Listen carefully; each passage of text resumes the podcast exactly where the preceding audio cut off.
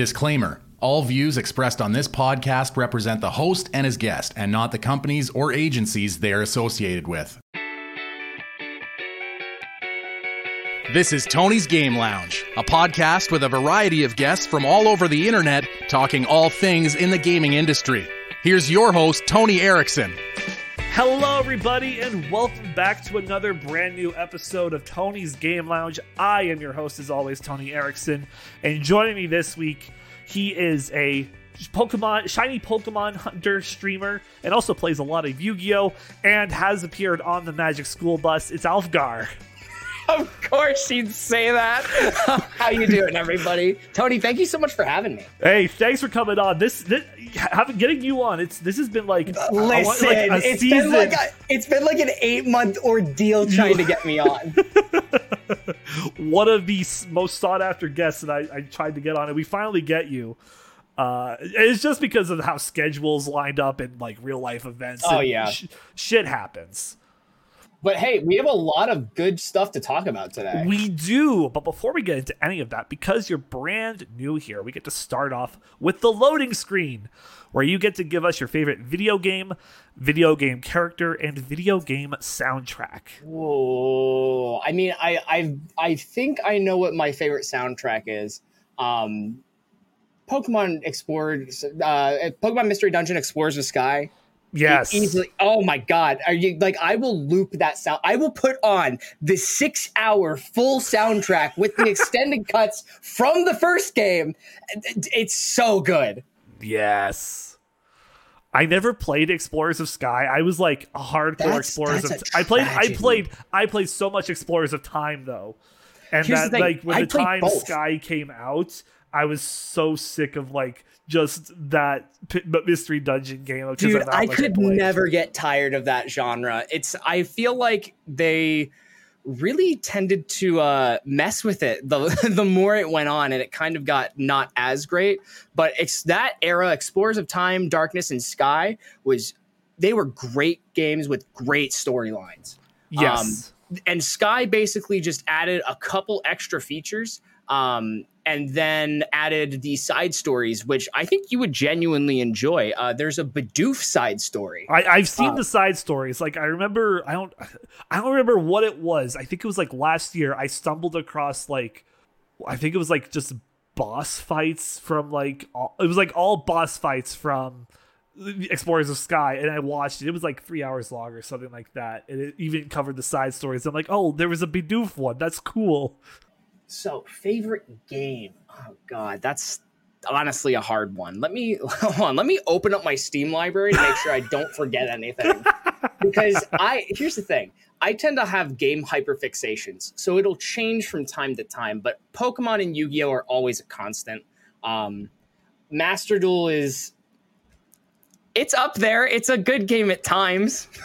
At times, yeah. it depends on the season that you're in, and with Kashtira just dropping, it's not fantastic.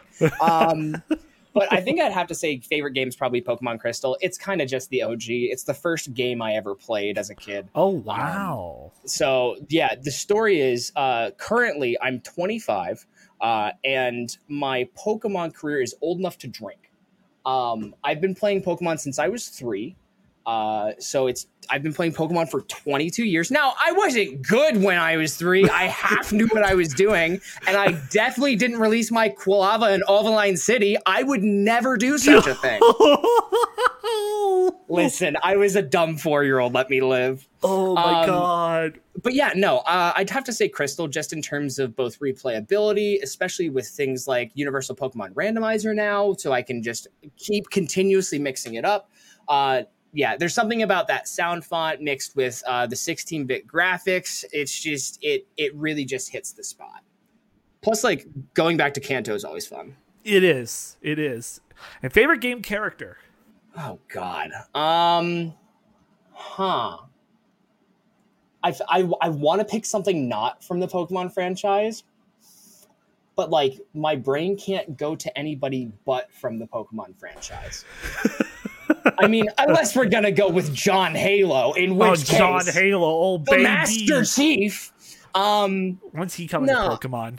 I would probably do the Pokemon John Halo crossover. I'm so ready.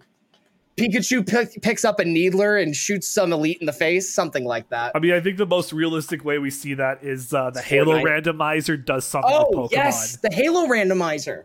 I completely forgot that existed. I, I, I, was, I was watching uh, Ray Narvaez Jr.'s highlights of, of that, and there's just a scene where it's Mario Kart and Dante and Goku appear as a team, and it's just the funniest shit I've seen. That's so funny. Um, but to get back to it, favorite game character, I would probably have to say is from the Pokemon franchise, and I would have to actually say this is going to be a really odd one.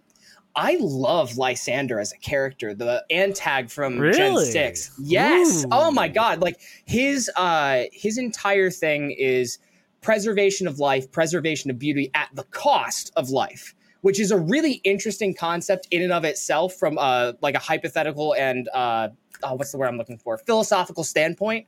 Um, because you get into like what's moral, what's good about this, but you look at the reason behind the entire storyline with King Az from way, way back who gained eternal life. Oh my God. If you haven't played through Gen 6, I'm pretty sure that you have, but if anybody hasn't played through Gen 6, I do highly recommend it. It's it's the generation that introduced the megas. Like, are you kidding me? People went bananas for the megas. Oh my god, are you and as soon as uh Omega Ruby Alpha Sapphire came out and we got megas of uh the Hoenn starters, oh people lost their shit. Oh, people did. Absolutely. Abs- they absolutely did. I lost my shit. I remember that. Did I ever say what character? I don't think. Yeah, oh no, you- yeah, you did- Lysandre. said- Lysandre, yeah. Listen, it's been a long day. Yeah, no, Lysandre's just a very interesting and complex character, which I find uh, in the newer era of Pokemon can be lost. Like, obviously, there's some really, really good ones, but you cannot convince me that Hop and Hau are not the same character. Yeah, no, you're very right about that. Yeah, like it's just like it's hard to after doing this for what 25 30 years now it's hard to continuously mix up the formula but i think that uh, they they still do do it but i would say that lysandre was really the one that stuck out for me in gen 6 Okay, alrighty. Uh, well, with that now taken care of, it's time for us to dive into our headline of the week, which there's there's a I, I- don't know what it, it's Pokemon related, but it's making me question what was the point of the Pokemon Presents if it's gonna drop this. Uh, last week we talked about the Pokemon Presents and everything that happened, and then I think it was like the next day or two days later they dropped a trailer for the Indigo Disc. And Yeah. we're like, okay, where was this Pokemon? Why are we getting this now? Yeah like i i just i don't really understand the uh the need to release the whole trailer be like all right that's all we have for today and then two days later it's like all right we have another trailer for you Uh, like why would you not just show it during the presents and make the presents a little bit longer which people would probably like longer. Yeah, it would have been nice. Um, but the Indigo Disc trailer, it's showed off a couple things. We got, we're going to be getting all the starter Pokemon, all of them back. They're coming back, baby, which is awesome. We're getting. did it, did it show all of them or It showed most. It, it, it showed most. It showed like from each generation, like Tepig from Gen Five, Fennekin, Gen. i'm gonna 6. watch the trailer real quick on 2x speed Yeah, I don't I remember vaguely- if I don't, I don't them, remember. but if- yeah, a good don't know- chunk of them. Yeah, I don't know if they ever confirmed. Okay, it's perfect. It's like right at the beginning. So let's just go through the generations real quick. Uh, there's two and three. There's four and five. There is. I haven't seen. There's six. There's seven. And then of course we have eight. Yeah, no, they all will be there. That's very interesting. I wonder why they wouldn't just say that all the starters are returning. Uh, it's Pokemon. You know how they be. Uh, yeah, you're right. They do like to hold information until like the last minute, or until it gets leaked, and then they have to confirm it or deny it. Exactly. Uh, we're getting two new moves Psychic Noise, which when it hit by it, it'll prevent the target from healing or using a healing move that they were using. So in the example they gave, uh, it was like a Snorlax or something was hit uh, by Psychic Noise, and they couldn't use Rest. Uh, like they were planning to. So really, So- that's so going to have does- some interesting mechanic- capabilities. I, I apologize. Does that mechanic apply to? Is that just for moves? or would that also apply to items like leftovers? I don't So- actually know. They only showed that one uh, Okay. example in the trailer, so it'll be interesting to see. Interesting to definitely one that a move that will be labbed out a bit to see what it's what everything that it could possibly do. I will say it would be an interesting concept if it were able to stop leftovers because that would introduce a kind of new ish mechanic of uh, moves explicitly stopping items from popping. Yes, definitely. That would be interesting to see. Like I'm sure that there are some other mechanics that I'm forgetting about or some specific move that I'm forgetting about, but generally, I think that'd be a really interesting play for VGC. And I don't really do a lot of VGC. I did some when I was a kid at like locals, but um no, I think it'd be a really interesting concept. And speaking of interesting concepts, there are what two there's one other new move and then Yes. two signatures, I think. yes. So starting off, the other new move is upper hand, Oh, which yes, this one priority is- before priority. Pri- it's yeah, such priority- a cool concept, It's and I a- hate that it took them this long. Yeah, a very cool concept. So it will move first if your opponent is using a priority move. So it'll beat that. So that makes it like a what a plus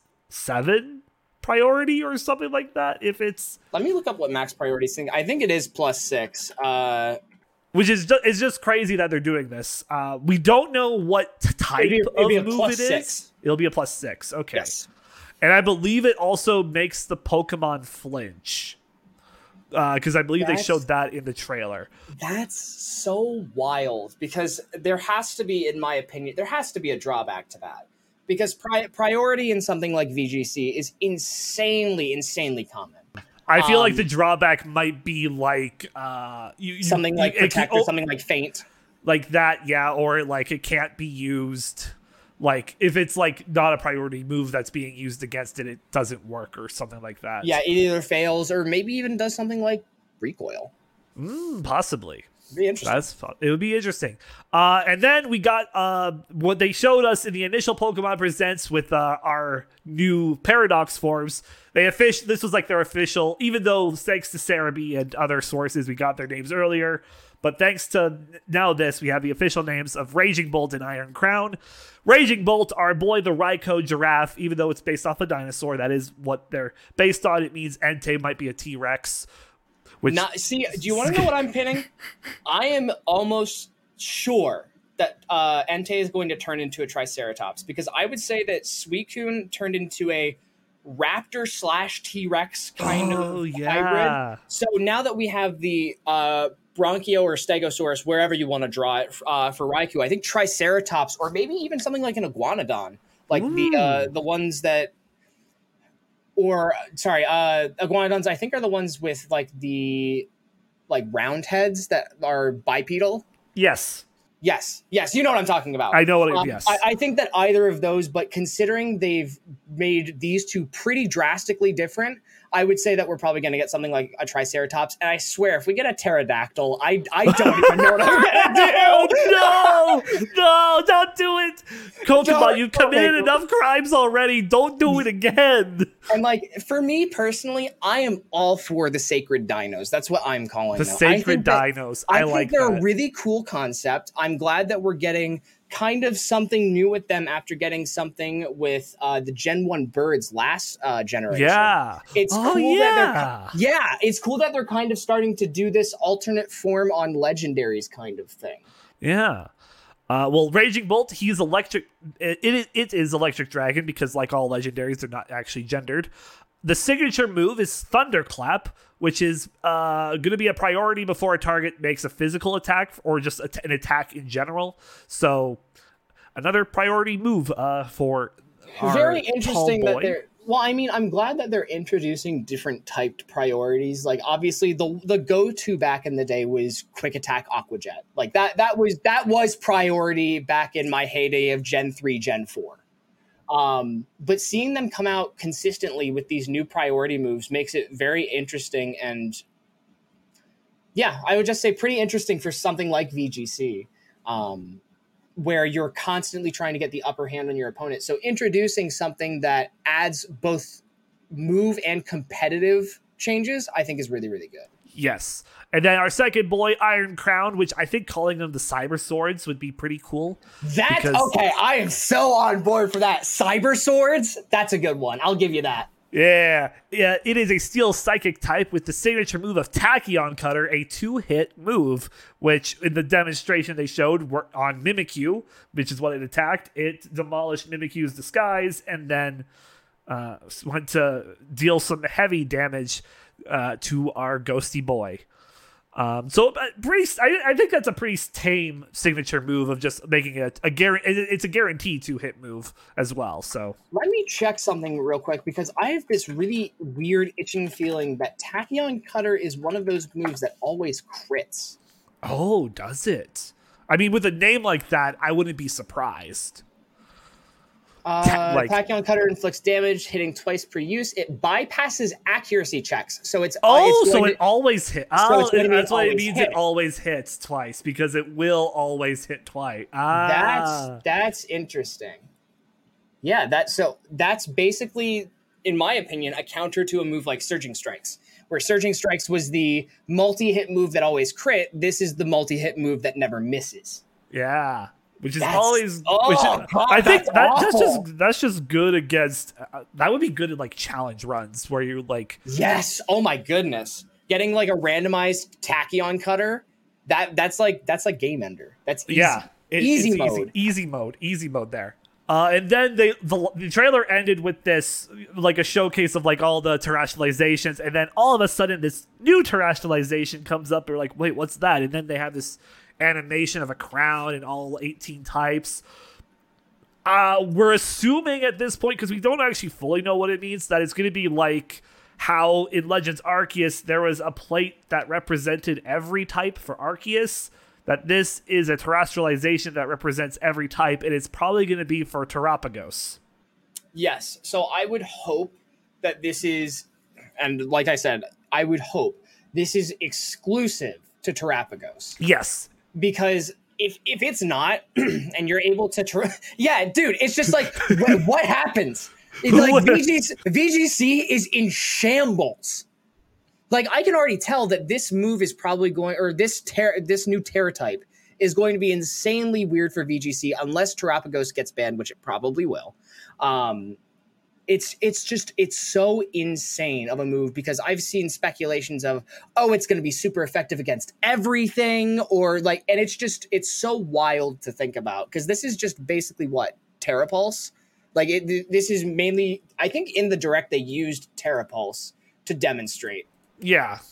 So but they it- never said be- what it did Yeah. So it's gonna be interesting what it does. My my theory is that because we've seen the two forms of ter- uh, Terrapagos with the anime showing like this turtle form, and then from the game trailer we- we see the image of like the actual turtle itself. This move might be what changes Terrapagos into that form, possibly. Mm-hmm. Okay.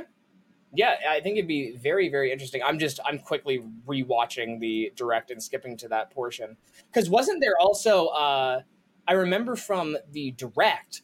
uh What's the other? uh Oh, the teal mask. Yes, Um, it looked like he had his own terastallized exclusive yes. form. He has a it- like when it terastallizes, it has an exclusive form as well, with it making him a lot scarier. So Big my, yeah, my question is: is is this a competitive change or is this a story change? Because if this is if this just adds something to story, okay, yeah, that's really really cool. But I feel like they wouldn't be teasing this new terastallization type without having plans for it to be usable by all Pokemon. Yeah, no, definitely. They wouldn't be hyping it up in the way that they are. And if they are, damn, they really got me. I took the bait on this. It'll be interesting to see, nonetheless. Uh, we know that the Teal Mask drops next month in September, and then the uh, Indigo Disc will be dropping later this year, closer to holiday uh, 2023. Uh, hopefully, hopefully this means that we'll see like I don't know, maybe another Pokemon presents in like November. With that, with maybe I more think- yeah, details, and I- I also think- uh, maybe like information on future Pokemon games, like the next mainline game, because you know Indigo Disc will essentially be the wrapping point for Scarlet and Violet. Now, what my question is is what's going to happen first? Are we going to get another Legends style game? Are we going to get another main series game, or are we going to get a remake? It's a because big question. I, I don't know, dude. Having the new uh, Duraludon evolution, whenever it lays out, go into the bridge in front of Driftveil City. I don't know, dude. That's a little telling for me. Oh my god! Do you know the image that I'm talking about? Yes, I pre- I yeah, think okay. I do. Yeah, so basically it just turns into the bridge, and I'm like, yeah, that's a pretty not subtle hint, but we'll see wherever it goes. Exactly. Uh, well, with that, that wraps up our headline of the week. It's now time to dive into everything else that happened this week. Uh, let's hop into the week in review. Recapping the news of last week from major studio highs and lows, TCG updates, board games, and MMOs, this is the Week in Review. And taking a look at some of the games that came out this past week, we had the Texas Chainsaw Massacre. These are this is a game developed by Asymmetrical Survival, uh, developed by the people who gave us the Friday the Thirteenth game, which is shutting down. It will be off of like store pages at the end of this year, and servers will be shut down at the end of next year. Uh, so it's like four bucks if you want like a pretty good uh, horror multiplayer game with your friends to play this Halloween. Go pick that I mean, up. Yeah, that that sounds super fun. Uh, Bomb Rush Cyberfunk released, which is a spiritual successor to Jet Set Radio and Jet Set Radio Future. And Moving Out 2, a sequel to the very popular cooperative uh, Moving Out. Uh, those are some of the games that released this past week. As for the news, I'm going to start off with this because it literally just happened, or it just it just came out, and I did not have time to to watch it yet, but we'll cover it next week.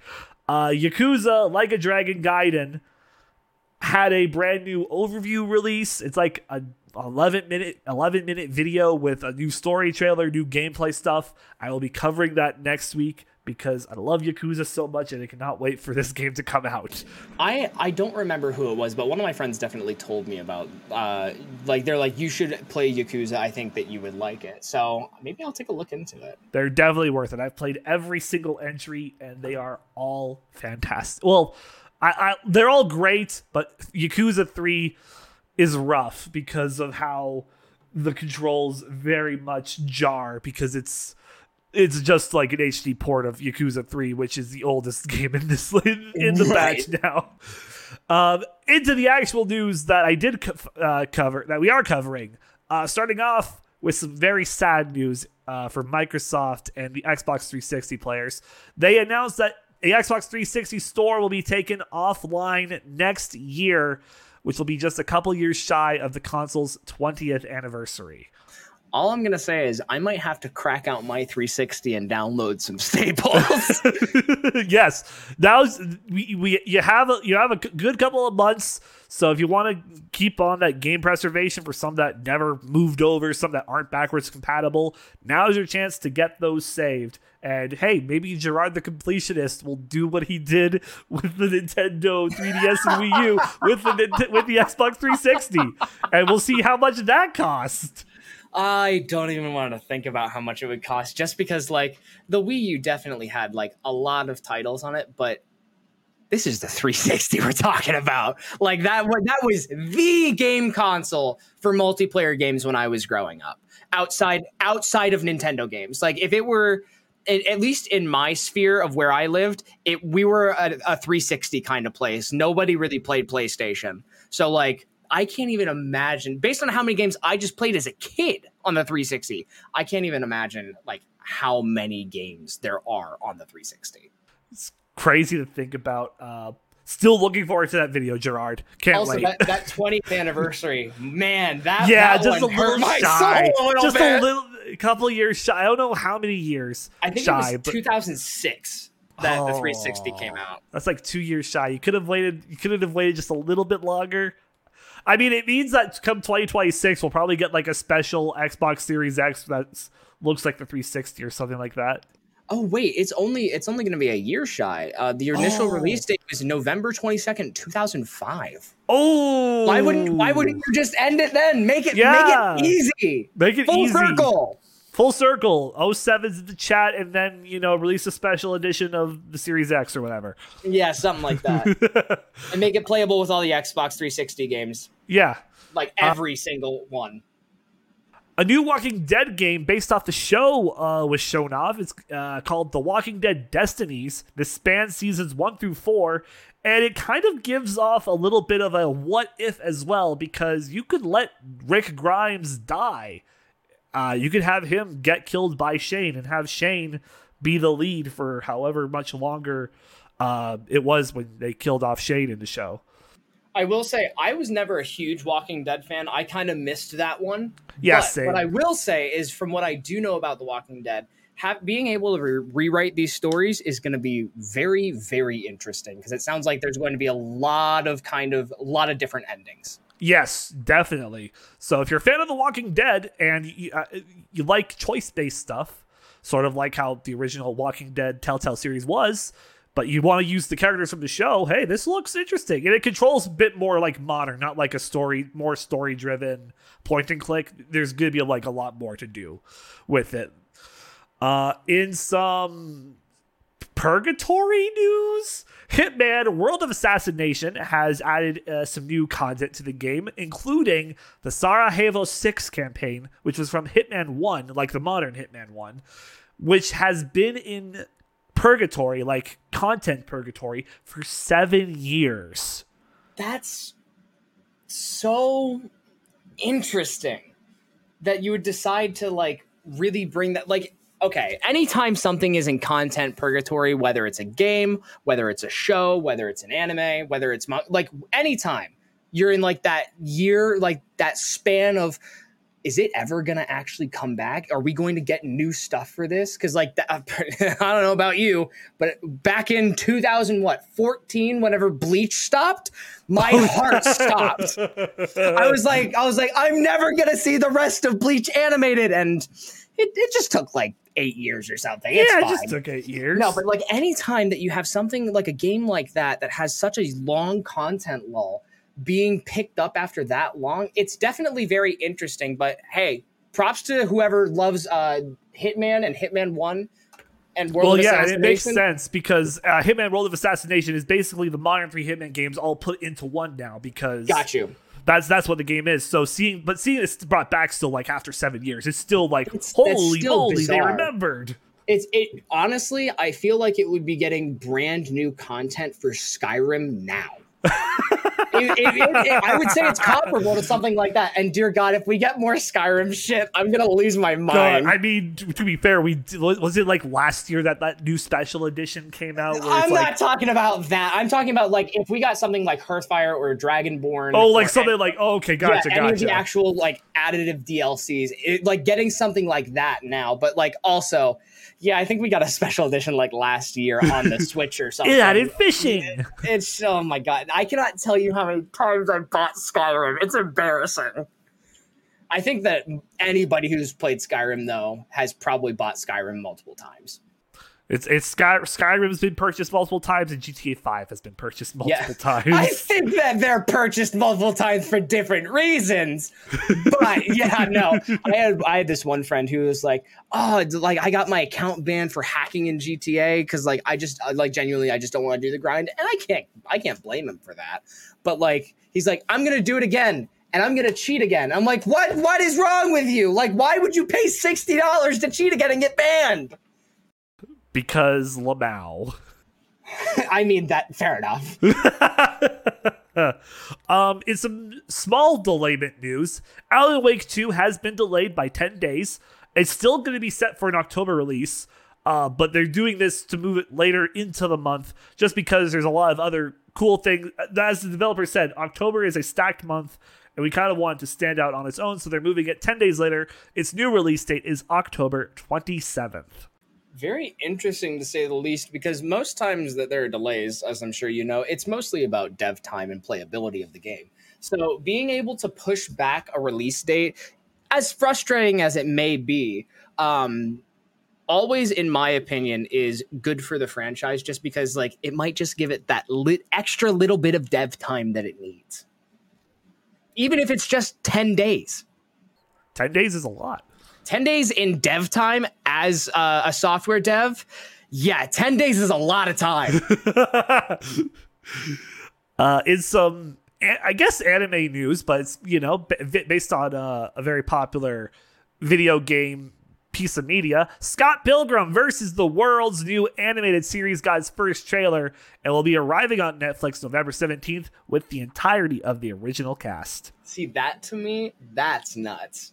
I'm excited for oh, this. I'm I'm also very excited because Scott Pilgrim is like honestly one of my let me go back and just rewatch Scott Pilgrim. Exactly. It's, it's, just such a good turn off your brain kind of movie at times. But it also, if you really do like Scott Pilgrim, I think it was pretty well done. So seeing that there's gonna be an animated series with the original cast is honestly kind of really awesome. And done by Edgar Wright again. Like Edgar Wright is yes, oh leading this. It's there's yes. there's nothing scarier than getting like a different director or a different producer for something like this. Yeah. So very excited by that. Uh, it's some very wholesome news. Stardew Valley is getting a co- a cookbook co-authored by Concerned Ape himself. It's set for a April 2024 release.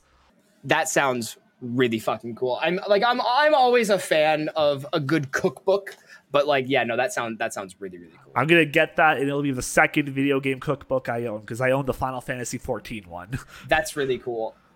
And one of my favorite parts about the Final Fantasy 14 one, and it's a joke if you play the game. Uh, basically, they call hard content savages, and there is a, I think it's like a bread or a croissant savage. Oh my god, wait, did you know that there's a Halo cookbook? Yes, I did. I think we covered I, it. I am, it was like I about am to get so released. morbidly curious as to what a Halo cookbook, the game that is absolutely known for its delectable menu, has a cookbook. That's wild, actually. Very wild. Uh, in some speedrun news, Baldur's Gate 3 speedruns, th- they did it they made sex percent. Sex percent, dude, it's such a cool category, and I love seeing a speedrunning community come together under a game like Baldur's Gate. Um, I haven't gotten the chance to play Baldur's Gate because I know if I do, uh, my life will be forfeit, and I will st- I will stop streaming and just play Baldur's Gate anytime I'm not working or eating. Um, forget sleeping. I'm just playing Baldur's Gate. Um, no, it looks really good, and seeing a speedrunning community come to get come together to make some silly little speed run uh, is always really really cool. Yes, absolutely. It's uh, fun fact about six percent speed runs. Did you know that Sonic has one? Which Sonic game has a sex percent speed run? Sonic the he- Sonic Adventure Battle, Sonic Adventure Two Battle. I need to see this because that is genuinely my favorite Sonic game of all time because the Chao Garden is goaded, but like, huh? so, uh, obviously, you know that Chaos can breed, right? Yes. Oh my God. Stop. So it's while it's not an official extension, a few speedrunners in the community. Um, specific, I think one of our guests that we had on, Liam Dunn, who speedruns, who's like the world record holder in Chao percent of the game. Uh, he, he, we talked about sex percent about that. It's just how fast can you get your Chaos to breed? It's it's, it's funny. It's just funny as fuck because they can call it sex percent in Sonic. I am very surprised that there is not a Pokemon sex percent speed. we gotta like, make it happen. I mean, it, doing it in something like where Ditto is available relatively early game, like uh, something like Crystal or just Gen 2 in general, whether it's that or the remakes, um, Ditto is available before the third gym. It's not like, and like, while you are able to get something that are incompatible egg groups, and I'm sure that there are, and there might be a closer daycare than the one. Uh, I mean, the only one I could think of would be diamond and pearl and platinum because it's rel you you need only two badges because it's on the way to your third badge. Oh, that's right because Maylene is 3 not Fantina. And oh, dude, I always think that Fantina is the third gym leader in all in all games because I'm pretty sure that she is in um she's either three or four in platinum because yeah, it's a I, different order, which yeah. I have no idea why they did that to me. Yeah, it's weird. I, it's it's like it, it's Roark, Gardenia, and then I think it's still Maylene's the third, but then It's like a mix up between Fantina and Crasher Wake. Yeah, it's always yeah, it's between it's those two. They swap. It's it, it's Wild. so dumb. It's so it's like why would you change that one little detail? Like thanks for the Battlefront tier, but Uh, in some Activision news, and it's uh, a doozy. So, Act- if you didn't know, Activision was recently going to have a legal case against Anthony Fantano because they sued him before he could sue them. Whole situation. Well, they've now dropped that whole case against him, all because it was all because of a meme that was used because they used audio from a meme that he did, which was the enough slices meme. Uh, if you've seen it on TikTok, yes, yes. yeah, there was going to be a whole case against that. They've now dropped it entirely, and it's just like, okay, thanks for wasting everybody's time. Yeah, and I mean, like, I feel like large companies like that do that to either get something like very, very big press. Um, mainly, well, I don't think that Activision tries to get the press that it gets, but um, yeah, see, it seeing like that is nice for something. It's nicer for somebody like uh, Anthony Fantano. Um, but it's still frustrating nonetheless because it's like, oh, we got all this build up. We're we're gonna have this huge proceeding, and then it's like, all right, thanks for cucking us on that story. Yep. Uh, three quick uh, headlines before I get into this big follow up story from last week. First, Windows 11 has killed Cortana and introduced the brand new Copilot system that they're using to replace her. South Park is getting a brand new game called Snow Day, which is like a four player cooperative strategy type game sort of thing. And Lollipop Chainsaw Repop, a brand new remake of Lollipop Chainsaw, is set for summer 2024. Really exciting to see that. Now on to a big one, a follow-up story from last week. Uh, as we as I brought up last week at Gen Con, three hundred thousand dollars of cards were stolen in a heist.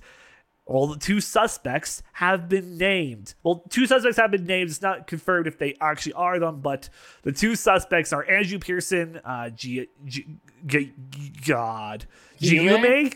I think I would say Guillaume or Guillaume, Guillaume, mainly because Guillaume. my last name also starts, also is very similar in the Italian hard pronunciation, and I can tell that that's what that is. and Thomas J. Dunbar. These are the two suspects that have been named. The two were seen wearing their own card game merch and are the creators of the card game Castle Assault, which describes itself as a tower defense meets tactical strategy. Uh, it, they released new images. They were the thieves were wearing this merch, and it's like, oh shit. Dude, So- I just like how. Oh my god! So I I'm not familiar with this story, so I'm definitely gonna do a bit more deeper reading, mainly because one uh, a couple of my friends went to Gen Con, uh, and I'd be interested to talk to them about this. But that's just A whole pallet of cards, many- one whole pallet of cards taken. Three hundred thousand dollars rough is roughly how much it was worth. Uh, it's none of it was Lorcana because obviously, and that's the big thing is like, well, it was during setup of like a lot of the booths and tents and all that stuff. And while a lot more people were focused on the Lorcana side because this was going to be a big reveal for Lorcana, they took advantage of the non the non bait. So Yeah. Which I mean, Wow. smart, smart heist. Just you yeah, know, you- like like good planning, I guess. But good like planning, but you forgot about the cameras.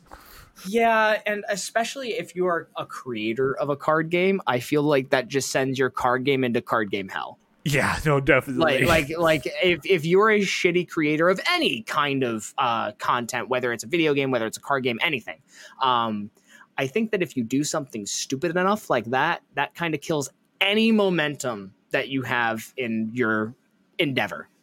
Uh, moving on to some live service game news. Starting off in Final Fantasy XIV, we've been talking about it ever since the release. Dawntrail was announced for summer 2024 7.0, oh, the brand new expansion, level 100, two new DPS classes, a huge graphics overhaul, all that coming next year. 6.5 is on the horizon uh, for probably October because they announced the brand new Moogle Tomestone event coming out August 27th until the release of patch 6.5. And also, the Rising event will also be starting on August 27th until patch 6.5 as well. The Rising is just a brief story mission. The reward is a cool mount, it's Phoenix. Uh, Phoenix Rising specifically, uh, really cool looking mount. Uh, two Orchestrion rolls as well that you can purchase afterwards. The Tomestone event Uh, it's a lot of Endwalker content that it's going to be you can play for the tomes. The Tyrannosaurus mount is going to be a part of it. Uh, the big reward is a fat is like a it's like a fat cat parasol, I believe. Uh, so a lot of other gland pieces, a whole shit ton of mounts, all the Kamuis as well from Stormblood you can get through this event. So if you don't want to grind Byakko or uh, Suzaku or any of those, you don't have to anymore. And also, come 6.5, we are getting that Fall Guys collaboration with Final Fantasy 14 both ways. So skids are coming to Fall Guys, and Fall Guys is coming to Final Fantasy 14. That's so insane to me. So I my history with Final Fantasy 14 is brief, but let me see how many hours real quick? Because I think it was like oh yeah it, it was a brief uh, month of 117 hours um so that's like what 30 hour weeks playing Final Fantasy which sounds about right. Was um, it a free trial or did you like yes pay- it, okay. I think I maybe bought a month um but it was it's one of those things where I love a good MMO um and especially a good MMO with a good crafting system um, mainly because I, I'm I'm the blacksmith. I always want to make shit in MMOs for all my friends. I want you to use my weapons, my armor, etc., etc. Um, I have not played Final Fantasy 14 since 2021 in the summer, and Tony. You're making me want to play again, and I'm gonna need you to not, dude. Um, no, you should all the, though. All this stuff does sound really, really cool. Um, especially what was it? Uh, oh, I was going to say because I'm honestly not too familiar. Is uh, running two events at the same time a common thing for Final Fantasy? Because that just seems kind of odd for me that you're going to have two so events big, dropping on the exact same day. So the big reason, the Moogle Tomestone, it always happens right before uh, the new patch. Okay. So that always happens. The Rising, the reason it's happening around the same time is because it's 10 years of Final Fantasy 14. Oh, what? Oh, wow. Wow. I really got to that train late, didn't I? a no, little. Um, I mean, you no, got to it sooner than I did. I only got into it last year, but I've been oh, playing okay. it consistently. Like I've, I've probably have like over a thousand hours in the game now. Like yeah, it is that, my it is my most played game of all time. That that is me with Master Duel, but my most played game of all time is actually a fun. You actually might know about this game, might be on your radar. Uh, a game called Elite Dangerous. Oh, I know of Elite Dangerous. I had a fr- I, I had a friend who was obsessed with Elite Dangerous. Okay, I have almost sixteen hundred hours in Elite Dangerous, dude. It's like I haven't played in uh, a couple of months because like it's it's one of those games I go through phases of.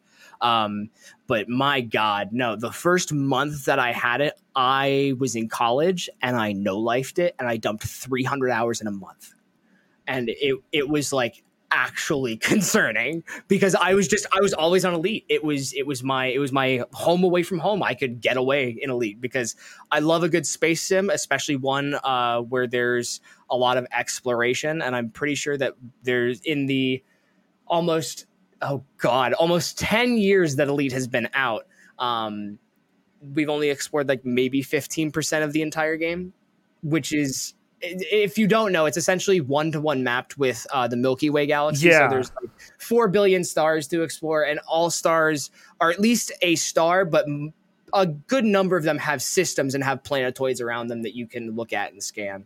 Um, but yeah, no, that's that's that's my most no life game, and it's uh, oh boy.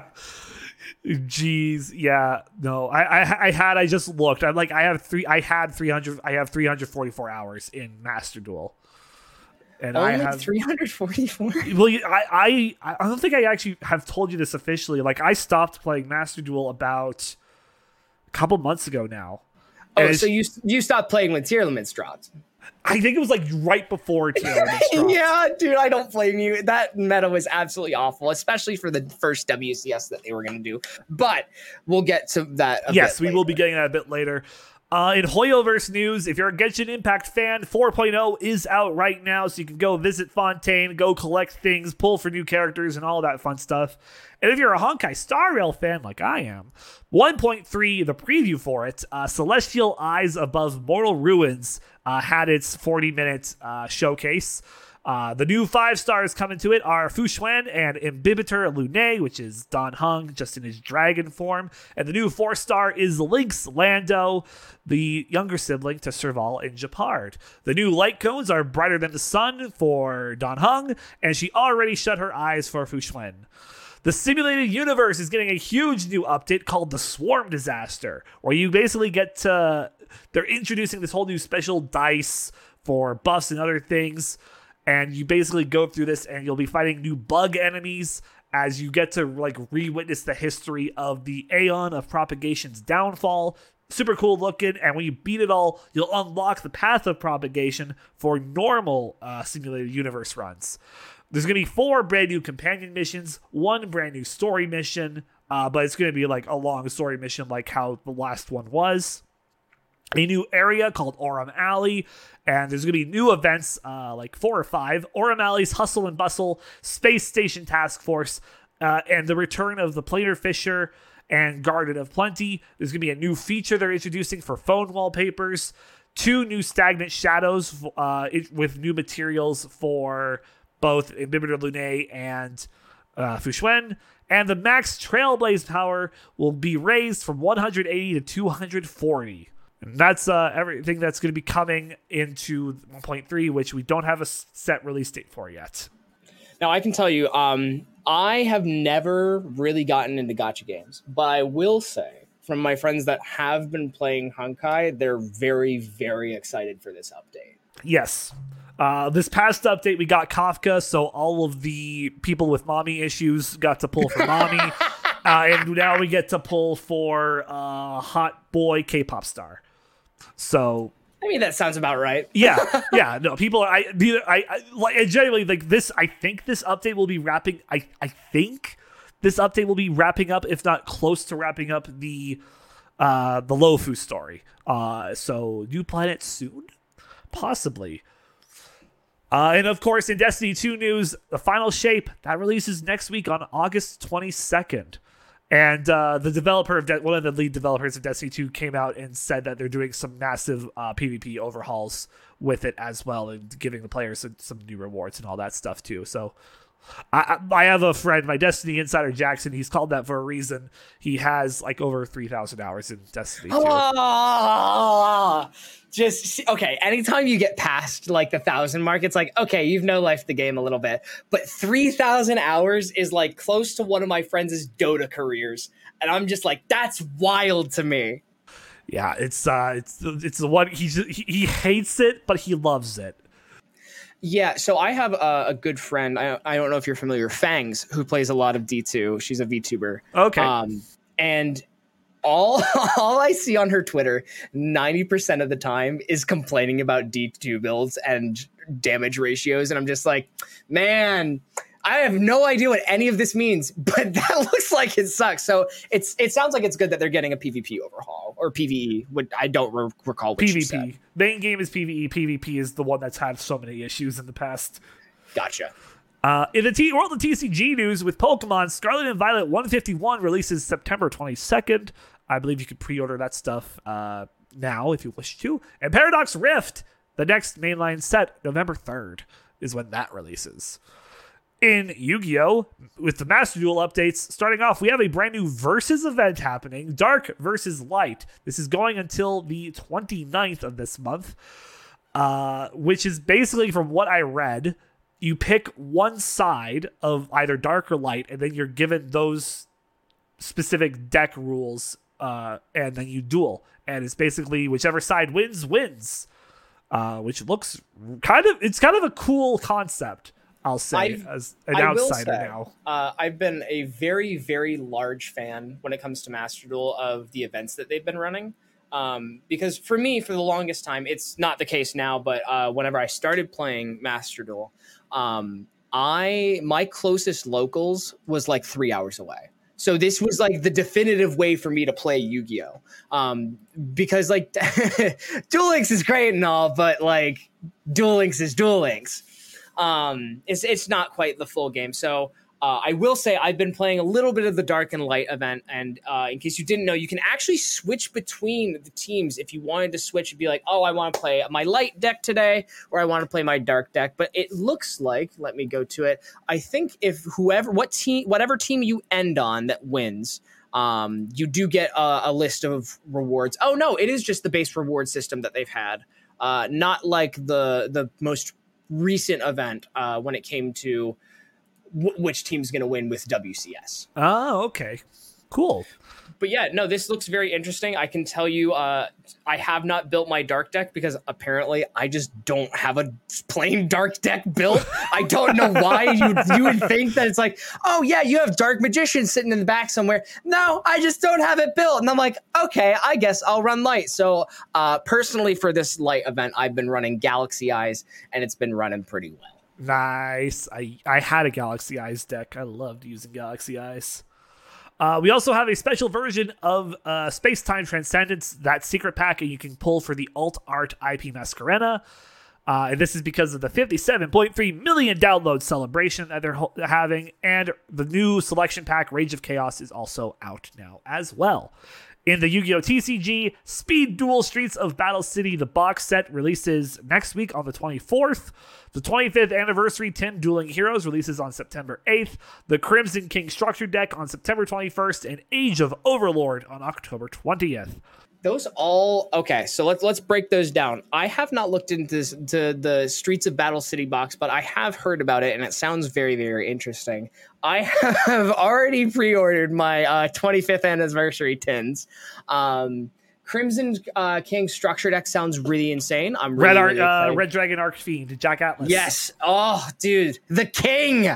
I love, dude, I love Jack Atlas. I it's it's anyway. Uh, really glad we're getting uh, another Red Dragon Archfiend structure deck.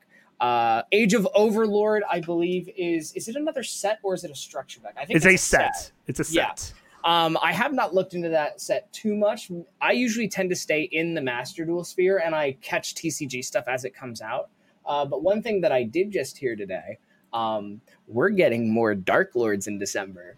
Oh, so it sounds like I was watching, I think, an MBT short on it. Um, it sounds like Dark Lords is getting a retrain, so Dark Lords is good again. So real excited for that shit. Uh, Dark Lords, uh, in, in, case anybody doesn't know, has been uh, one of the pop up decks over the past decade that occasionally it comes into relevance and then it leaves it probably just as quickly. Um, but whenever it does come up, it is a pain to deal with, to say the least. Okay, good to know.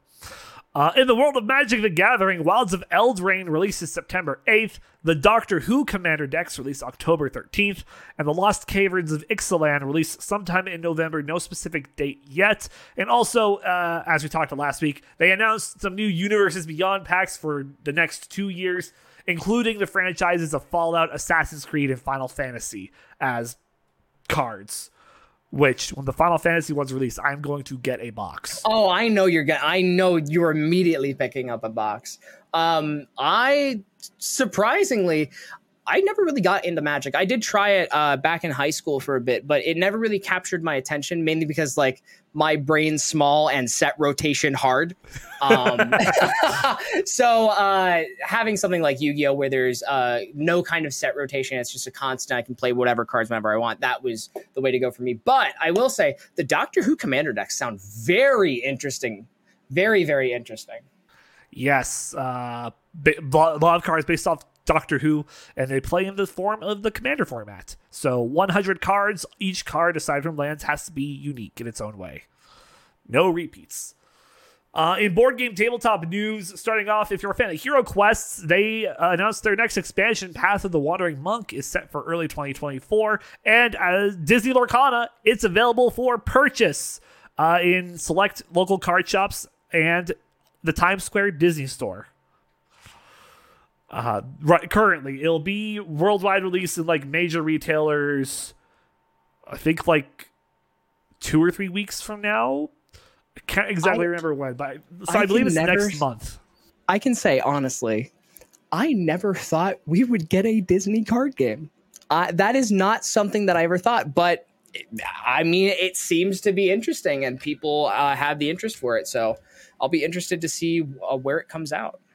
Yes. And that's it for uh, the week in review. That covers everything that this past week had to offer. Now it's time to look to the week ahead.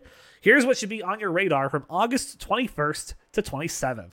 From upcoming AAA titles, promising indies, and the random shovelware, here's what should be on your radar. Uh, no releases on Monday, but on Tuesday, Smurfs Kart releases for both Xbox and PlayStation systems.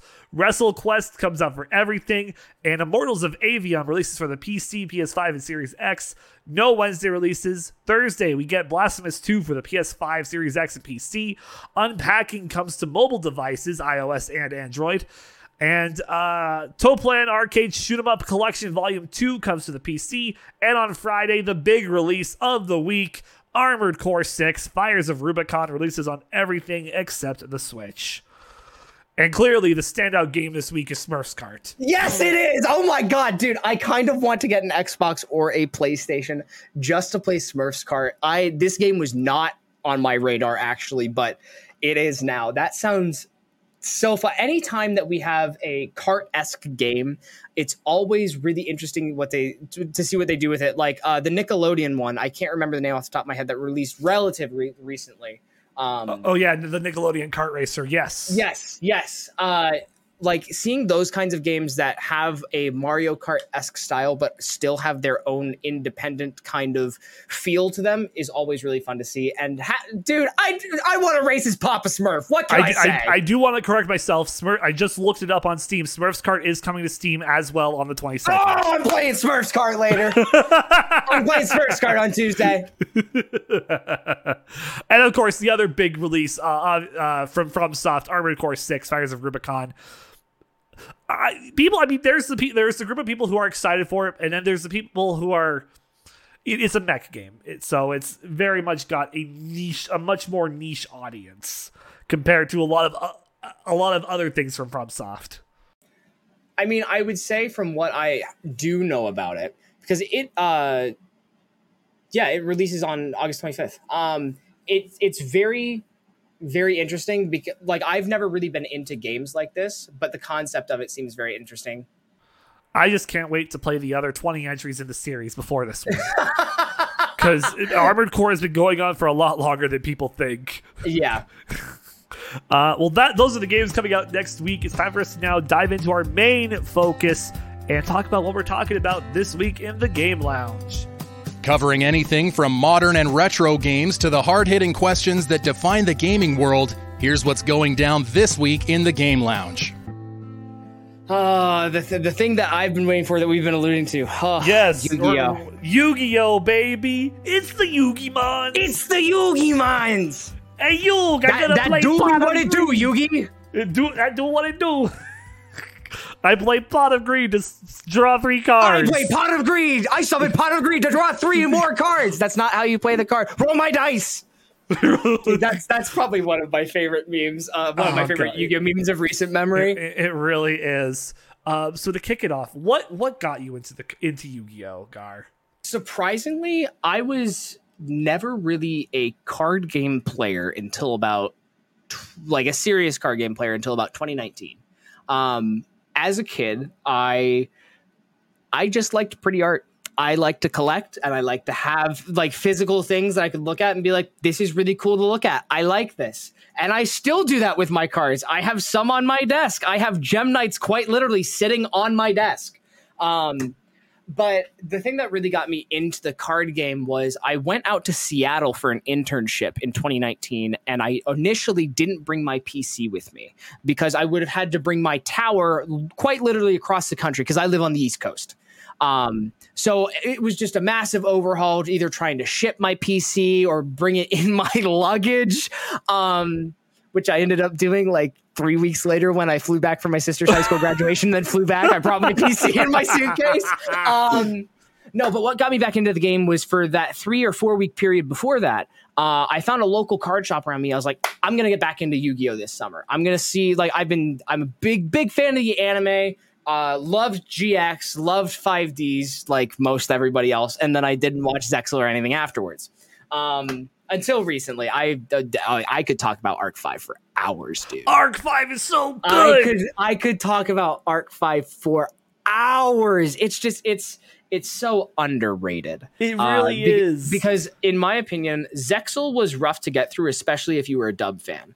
Um, but I went back l- earlier this year and watched all of Arc Five subbed, and holy goodness, it, it's it's a good one. It, if you haven't watched it subbed, Tony, I highly highly recommend. I watched it dubbed, and I, I've seen a lot of clips of it subbed. And like, I mean, I like the dub. The dub was actually really well done. I I would I, think. would agree with that, except for that one boy right at the end, good old Zark. Hey, what are you doing? Yeah, he just it's he like screeches, and I'm like, that's a very interesting voice choice. yeah, yeah. Zark was interesting, and of course, uh, what was it? The sledge, the, the sledgehammer at the very start. Oh my, the very beginning, dude. He was just such a weird, weird character. But I mean, I guess he kicked it off. He kicked off everything else after that. So what can I say? Took one for the team. Most sevens in the chat for sledgehammer. Because because we don't know. He could have been turned into a card for all we know. That like we see nothing of the sledgehammer after the first two episodes. I mean, it's never confirmed that he didn't get turned into a card. So what can I say? I guess he might just be a card. Eternally a card. Sledgehammer. If you hey, if you own the sledgehammer card, feel free to let us know. Yes, please, Uh, please sign it and send it to me. I would, I would love to have the sledgehammer card. Oh goodness. Yes. Oh my god. Uh, but yeah, you had a local card shop. Uh, as you Yeah, yeah. Sorry, uh, we. I guess we did get a bit away with it. Uh, I had a local card shop, and I actually sat down and learned how to play it because I had been a fan of Duel Links for a small period before that. I was like, it's good to like actually like play Yu-Gi-Oh, kind of like they did in the anime, where it's relatively simple. Um, but in that time, I got really, really attached to Gem Knights. Uh, and whenever I went out there, I was like, I'm gonna build Gem Knights and run it. And then I got my ass kicked, as I probably would. um, because that was 2019 at the peak of Link, before like right after uh, the most recent Master Rule came out. Uh, that kind of set the tone of like, okay, let's let's tone down Links a little bit. Um, yeah, that's that's kind of what really got me back into it. And then of course, uh, Master Duel uh, coming out in 2022. Yes, 2022. Early 2022. Um, as like It was like right at the, that- right like mid January, I think is when Yeah. it released. so at that point in time, I was working. Uh, I was actually working at Walmart, uh, and I've been playing Duel Links on my like on my breaks. I had Master Duel was not even on my radar, and then it just dropped, and I'm like, "Huh, what's this?" And I installed it on my phone, and I did the tutorials, and I'm like, "Oh, this is cross-platform, cross-progression. Maybe I'll try this on Steam." And then I was hooked, and I really, really fell back into it hard, especially because in Master Duel, this is still the case, by the way. Gem Knight FTK is legal. The FTK that was banned in like 2014, maybe even earlier, I don't know. But uh, that first turn kill deck was nerfed hard after it came out, but it's still legal to this day in Master Duel. So occasionally I'll, I'll, I'll just run it and be like, all right, I'm going to play Gem Knight FTK today. Feeling a little saucy, might first A turn little, kill a little someone. saucy. Get, just get a couple of W's under my belt to start off, right? exactly. Yeah, for me, so I was so my return to Yu-Gi-Oh, like I I collected some of the cards growing up. Um, just because I liked watching the anime, the original and GX. I didn't get to watch much of 5Ds because uh, being Canadian, uh, Yu-Gi-Oh aired on YTV with the original and GX, but then 5Ds uh, didn't get the licensing for YTV couldn't get the the licensing to air it there, so it was only aired on Four Kids uh, on Saturday mornings. So I I caught a few episodes of 5Ds and I'm like, oh cool, Synchro seems cool. They're white cards, and then yeah, yeah, that basically was 5Ds in a nutshell. yeah. Um, and then around the time of high school was when like like Zexal had happened, and then when I was in high school, I got back into Yu-Gi-Oh because I had a lot of friends who were like who played it as well. So I brought my cards, made some real shit decks, Like with, just with what I had because I didn't have much. I had like like the cards I remember I had. I had Drillroid. I had Relinquished. You just brought me. You unlocked the core memory of like my middle school deck, which was like the Yu-Gi-Oh! 5D's Yusei structure deck, and like six other cards. Yeah, it wasn't even like it was like wasn't even I put Change deck. of Heart, which was banned, Monster Reborn, uh, Pot of Greed, which was banned.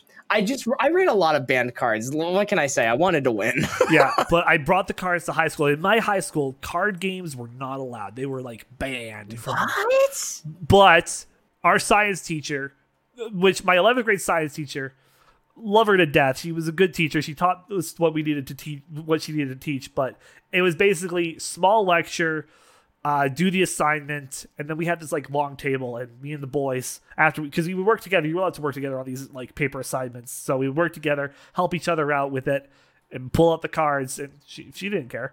Uh, we would play Yu Gi Oh and we essentially revived the Yu-Gi-Oh scene at our school and had like a kind of I guess an underground Yu-Gi-Oh scene at high school. That's so fucking stupid, but so fucking cool.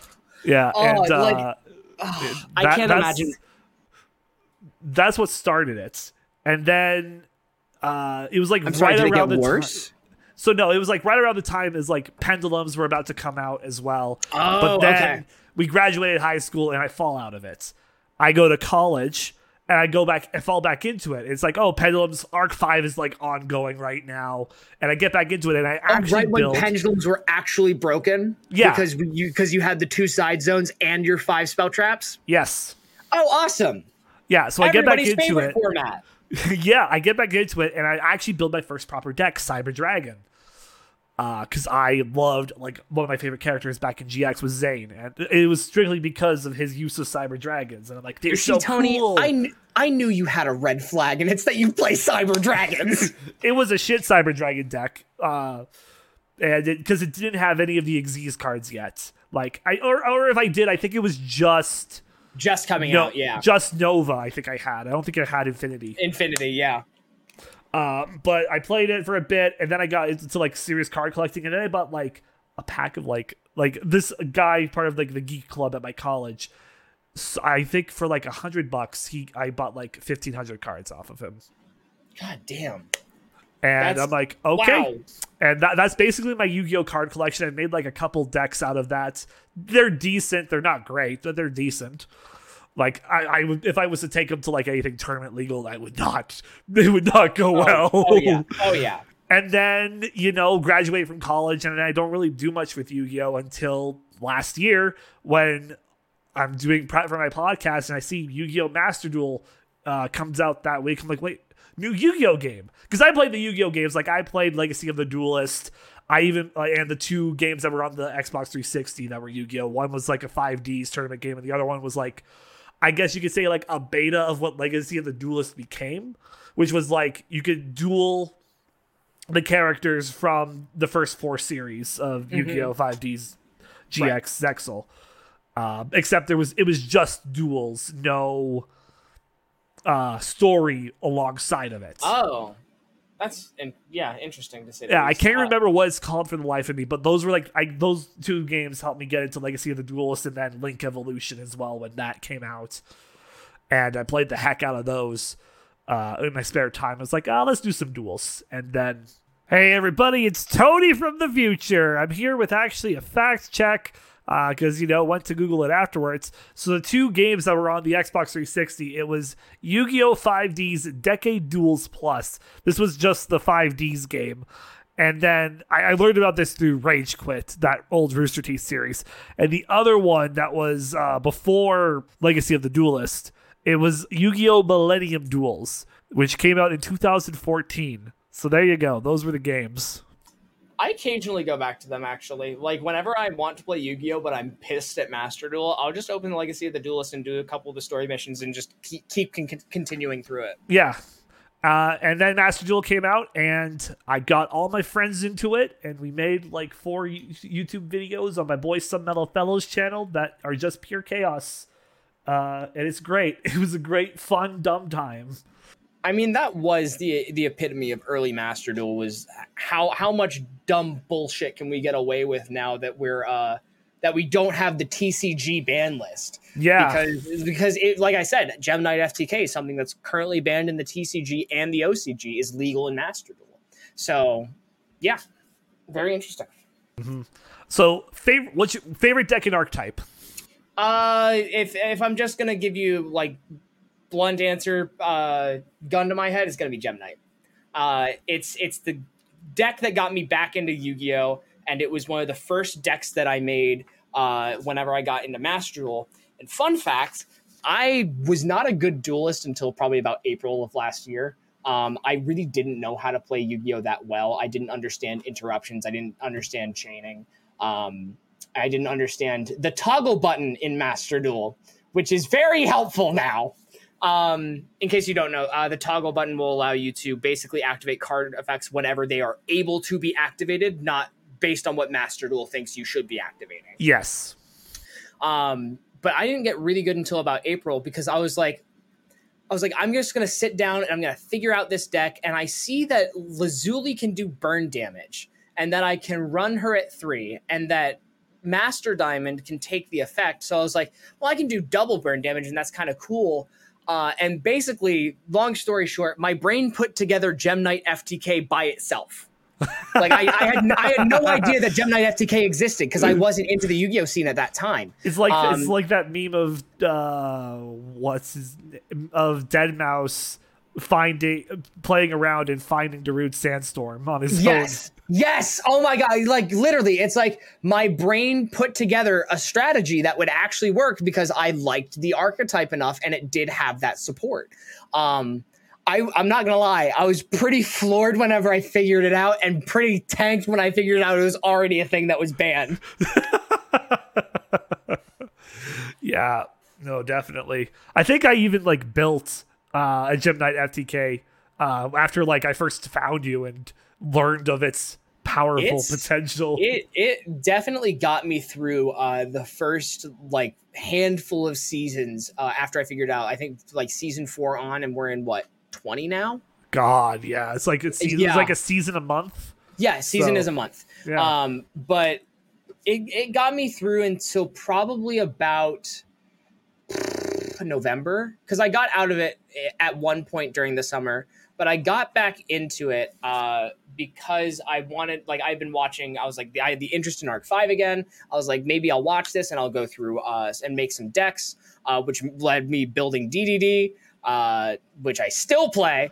Yeah, um, I love D- I love DDD as well. It's a, it's a fun one. Uh, but when I really really got into Master Duel, I found one of the archetypes that I like the best. Uh, bro, I love Math Mech. Are you kidding me? That that deck is absolutely insane. And like, don't get me wrong, it's hard to compete with decks like Kashtira and decks like Tearlament and Sprite.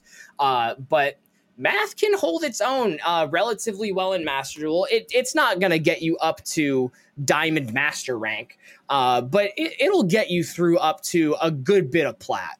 Um, and it's definitely a fun deck to play because it has enough interruptions to be fun, but not too many interruptions to the point where it's really fucking frustrating to play against. Uh, like Limit. because I want to play cards on my own turn, not you to play cards on my turn. Yeah, I remember when the big issue was uh, birds. Oh, I hate flu so much. I still hate flu. I don't know how to beat flu. I don't understand it, and I've refused to learn it because I'm stubborn. but uh, yeah, no, I don't like Floowandereeze at all. yeah, that that was like one of the big like when that one and the other one that alongside it, like Adventure, I think was the, the what yes, came along. Adventure. Those two, I, it was just when they came out, and I was just doing because I was just running my hero deck still and which is my favorite archetype. It's heroes. I love fucking heroes. I don't blame you. Heroes is absolutely goaded and continuously gets support. But it's just like I just can't, and I'm like I don't want to succumb to the meta. And it, it was just I think it was me part of me being stubborn. That I'm just like okay, I think I just can't do it anymore. Yeah, I I think that's kind of the point that I got to as well because I was like I I want to have fun with Master Duel, which can be very hard and very frustrating but I also want to be good. Um, and that was seeing that the WCS was in Japan, especially when they announced that Master Duel was, was getting its own series in the WCS for the first time. Um, I was like, I kind of want to get good at the game. I want to understand this game and I want to be more than half decent at it. I want to be above average at it and I want to understand it. Um, so I started looking into some decks and I couldn't really find anyone that I liked. And then I stumbled upon MathMech, and that's what got me into competitive Yu Gi Oh! That's what led me to uh, decks like the ones that I'm going to name now. Um, this one is not on anybody's radar. Uh, somebody in my Discord made it actually and sent it to me uh, for a TCG, like bringing it to locals. And I was like, that's a very interesting concept because I need to tweak it a little bit because there's some cards that aren't in yet. Um, but I'm running DDD Sprite. oh, that's interesting. So weird. I'll send you the deck list later. It actually flows relatively well, but like it got me into decks like Sprite. It got me into Bystial. Uh, it got me. The big one that really got me into like really competitive Yu-Gi-Oh was around the time Tearlament dropped in Master Duel because it had been something that everybody had been fearing was going to happen. When did I get rid of that Super Poly? I need to make another one. Um, sorry, I'm going through my decks now. Um, but Tearlament really, really made Master Duel a mirror match, which was both a blessing and a curse because I could see what I was going to be doing and I knew what I was going to be going against. But being able to play it and having them play against each other so well in a mirror so that you can understand the interruptions, you can understand where am I supposed to drop this Mudora? When should I be using Scheiren? When should I be using uh, Reinoheart? Like what what are these actual combos that I'm learning rather than just hitting yes? Yeah. Tearlament definitely broke the meta for the WCS qualifiers, which was very frustrating, but it definitely helped me get understand Master Duel a lot more. Cool. That's actually very cool to kind of to, to hear that. How would you say the modern state of Yu-Gi-Oh is both on the TCG side and with the Master Duel side? And should there be a bit more of a crossover of the ban lists for both formats? See, I'm going to be uh, the red herring in this situation. Uh, I like the fact that we have two completely separate and distinct formats uh, versus with the TCG, the OCG, and now Master Duel. Um, because Duel Links technically does have its own ban list, but like we've talked about, it's not quite the same. It's yeah, Duel Links very much follows five, the Rush Duel format, which is something that we can definitely talk about, which I am very much into. I think it's really cool. But uh, when it comes to something like the ban list, I've I've seen okay, if you want to play the TCG, go play the TCG. And if you want to play the TCG online, go play on Yu Gi Oh! Omega, where there's all free cards. Like there's no kind of pack purchasing system. Uh, everything is free. You can just build decks. It is quite literally just a Yu Gi Oh! TCG online simulator. If that's what you want, that's what you should play it on people uh, comparing the TCG to Master Duel, saying, "Well, I don't like this because it's not the same as the TCG." That's fine. That's okay. I like this little encapsulated format that we have in Master Duel, uh, where we're like six to nine months behind the release because there are things in Master Duel that you can't do in the TCG, like I've previously mentioned a couple times in this podcast. Um, so, seeing being able to work with that. Uh, and take that and make it into its own format for online, I think is really, really cool. That being said, that being said, the current Master Duel meta is definitely very challenging. It's definitely a big learning curve if you're like me and don't play the TCG and mainly just play Master Duel.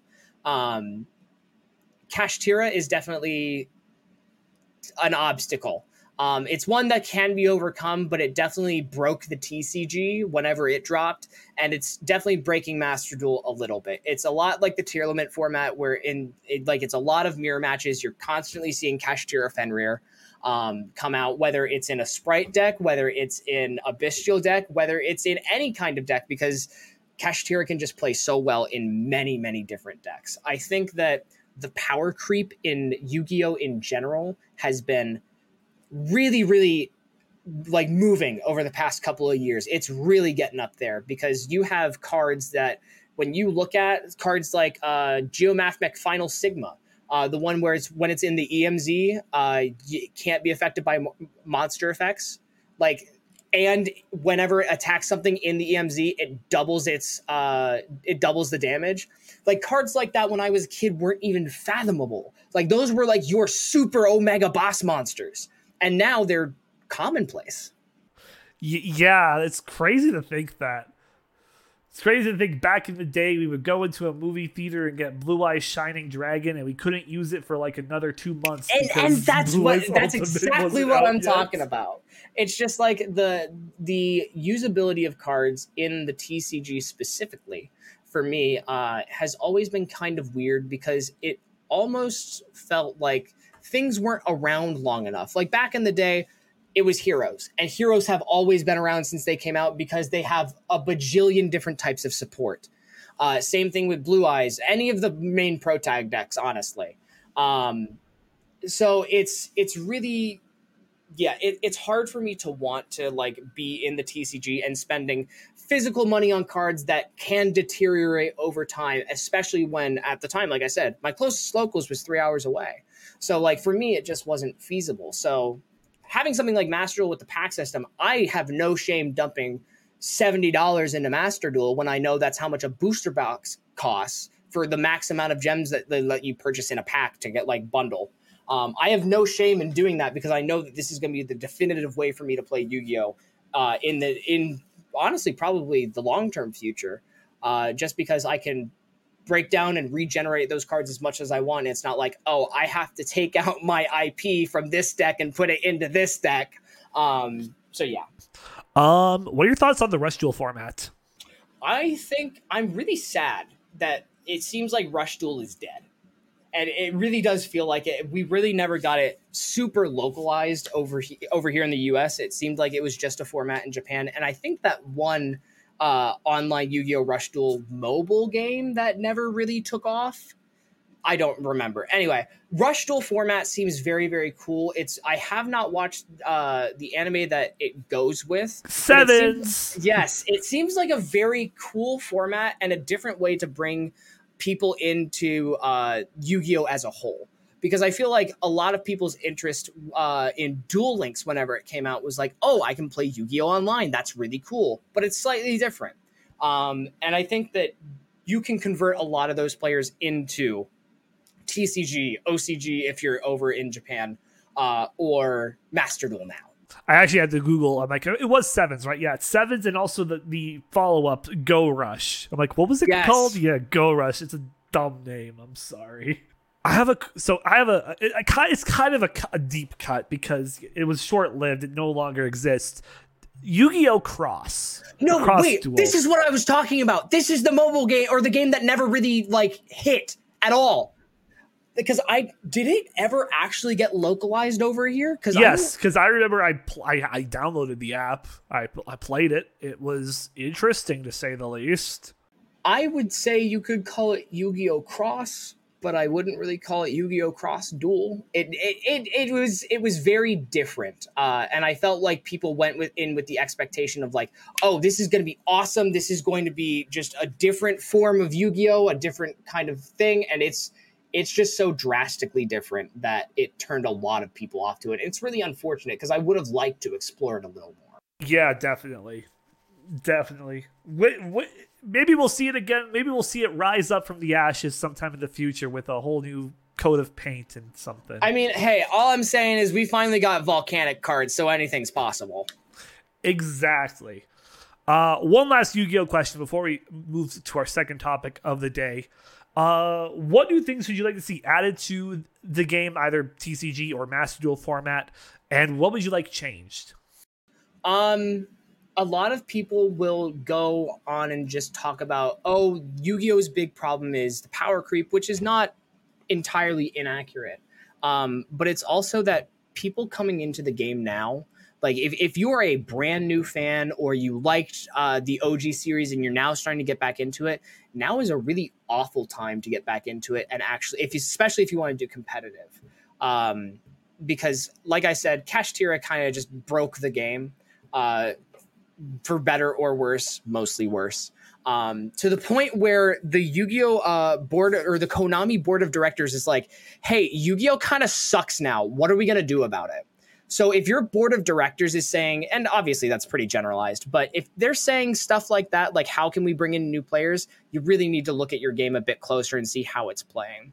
I don't know if set rotation were, would work. I feel like, especially for somebody like me, it would it would probably piss a lot of people off because it's like, can I actually be playing this deck right now? Where as, where it's been 25 years of I can play anything I want, as long as it's off the ban list. Um, things I want to see added, dude, I want more Master Duel events. These things are actually kind of really fun. Um, I wish they had slightly better rewards once you get past that certain point, and you know exactly what I'm I know talking ex- about. I know exactly that. It's, It's like, like, what is I- it? The ten thousand point. It's like that's yeah, what the, it's like the eleven or ten or eleven thousand point mark, and it's like, ah, yes, take these two card pack leg- legacy packs, have fun. It's like this isn't even like an OTS pack where it's like a tournament pack where it's like you get decent cards in it. Like they're they're just all legacy cards that you can't break down for material. So at that point, just give me the gems. yeah, yeah.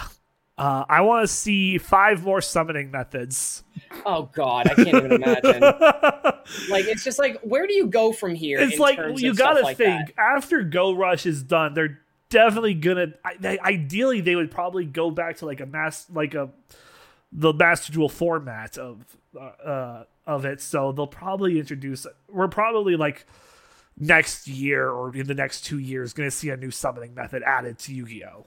Whether it's a new summoning method or whether it's a revisit to because like Or uh, or they folk they have the anime focus on ritual summons because they never really had it's a focus never on gonna that. happen. We're never gonna talk about ritual summoning unless it's Chaos Max Dragon.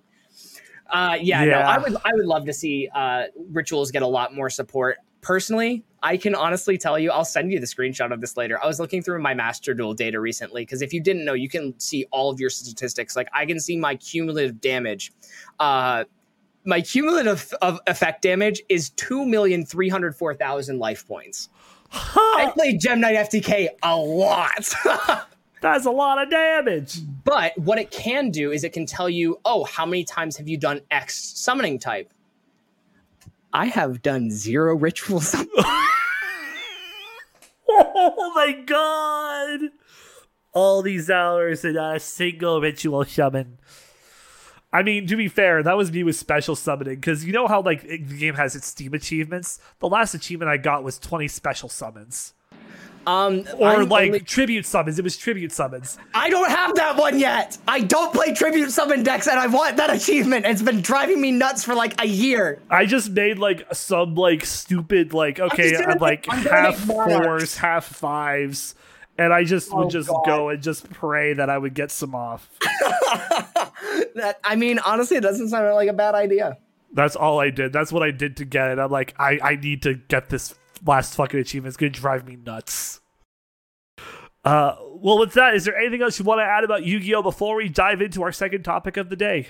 I think I'm good to dive into the second topic because if I get started on anything more Yu-Gi-Oh, we're gonna be here for a couple more hours, Tony. Let's be real. let's dive in. We're talking Pokemon. What else were we gonna talk about? Let's feel like, come on. We were going to talk about Beyblade and the history of spinning tops. Okay, if we're talking Beyblade Metal Fusion, let's go, buddy. Yo, yo, Start okay. Off topic. Off topic. Metal Anyway, Fusion is Pokemon. what got me back into Beyblade. It's what got everybody back into Beyblade. God, I collected so many of those. I think I had almost all of them. I think I was missing like three by the time I sold them, and it was Scorpio, L-Drago, and oh, what was I it? I don't think I met anybody Ursa. that had an L-Drago.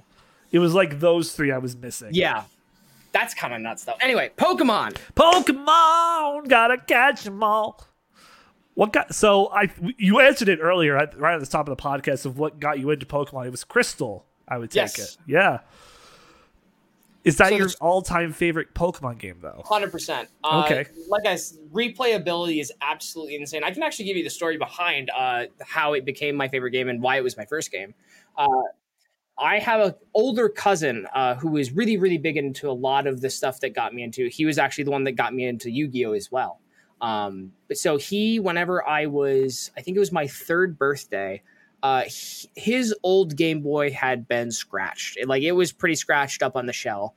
So he was like, I kind of want to get a new one. Uh, so he went and got a new Game Boy Advance SP and gave me his old silver one. And he gave me a copy of Crystal, and the rest is history. I I cannot tell you how many times uh, on family road trips I was playing Crystal and had the headphones in and would just loop through the Pokedex to listen to the Pokemon cries. That's how much I loved that game. Oh, that triggered a key memory with me. Not Dude, with right? not with Crystal, not with like Platinum, which was like my I would say my like main Pokemon, but with the Pokedex 3D on the 3DS. Oh, dude, I forgot that existed. Did you pay the dollar ninety nine for the premium version? I think I did. Uh, I mean- oh wait, no, I, I only ha- I only had the one that was just the black and white Pokedex. Oh, oh, oh, oh! I understand. Yeah, yeah, oh yeah, wait, yeah. oh wait, yeah, because there was I remember there was Pokedex 3D Pro as well. And well. then Pokedex 3D, and I'm just then like, the 3D, yeah. Are you I going just to had give me original the one where it's moves? like you had to scan codes to like add Oh Pokemon to that. Pokedex. And I, I remember I was like hunting down one specific Pokemon. I can't remember what it was. And I'm like, I need it added. It's the only one I need. And I would scour the web for wh- wherever this code was. I remember that though. Uh, but with me, my first Pokemon game, Pokemon Colosseum. Rented it. that's interesting. I rented it because uh, my I never had a Game Boy. Uh, my Mhm. first console was the GameCube, and we rented Pokemon Colosseum, and I had no clue what the fuck I was doing. it wouldn't be until I we got we purchased Pokemon XD Gale of Darkness that I would learn Pokemon, and I'm like, oh, and we even had like the like the Generation Three Pokedex book that had like how you get the Pokemon in like Fire Red, Leaf Green, Ruby, I- Sapphire, Emerald, Colosseum. I still and have those books. I, I had that one, and we also I also had an original play guide for Red and Blue, and I still have cool. that. It's in absolute sh- terrible shape, but I still Oh, have yeah. it. And I mean, that's what my crystal guidebook looks like too. And my emerald one is stored away so it doesn't get too bad. Yes. Um, but no, my crystal guidebook was one of like I'm more than sure like your red and blue one was one of the paper paper guidebooks where it was oh my god they just got messed up so easily. But the artwork in those books is insane yeah, and so nostalgic. it really is.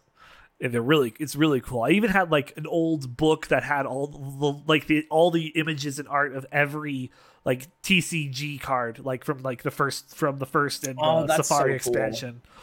I, I I used to have that one. I don't think I had. I think we sold that one um a while ago, like a couple years ago now. But I remember I used to have that.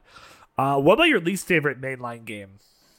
Uh, so I don't talk about this often. Actually, I got out of Pokemon for a bit, and I am a very, very avid Pokemon fan, and would consider myself such. Um, Sun and Moon almost lost me.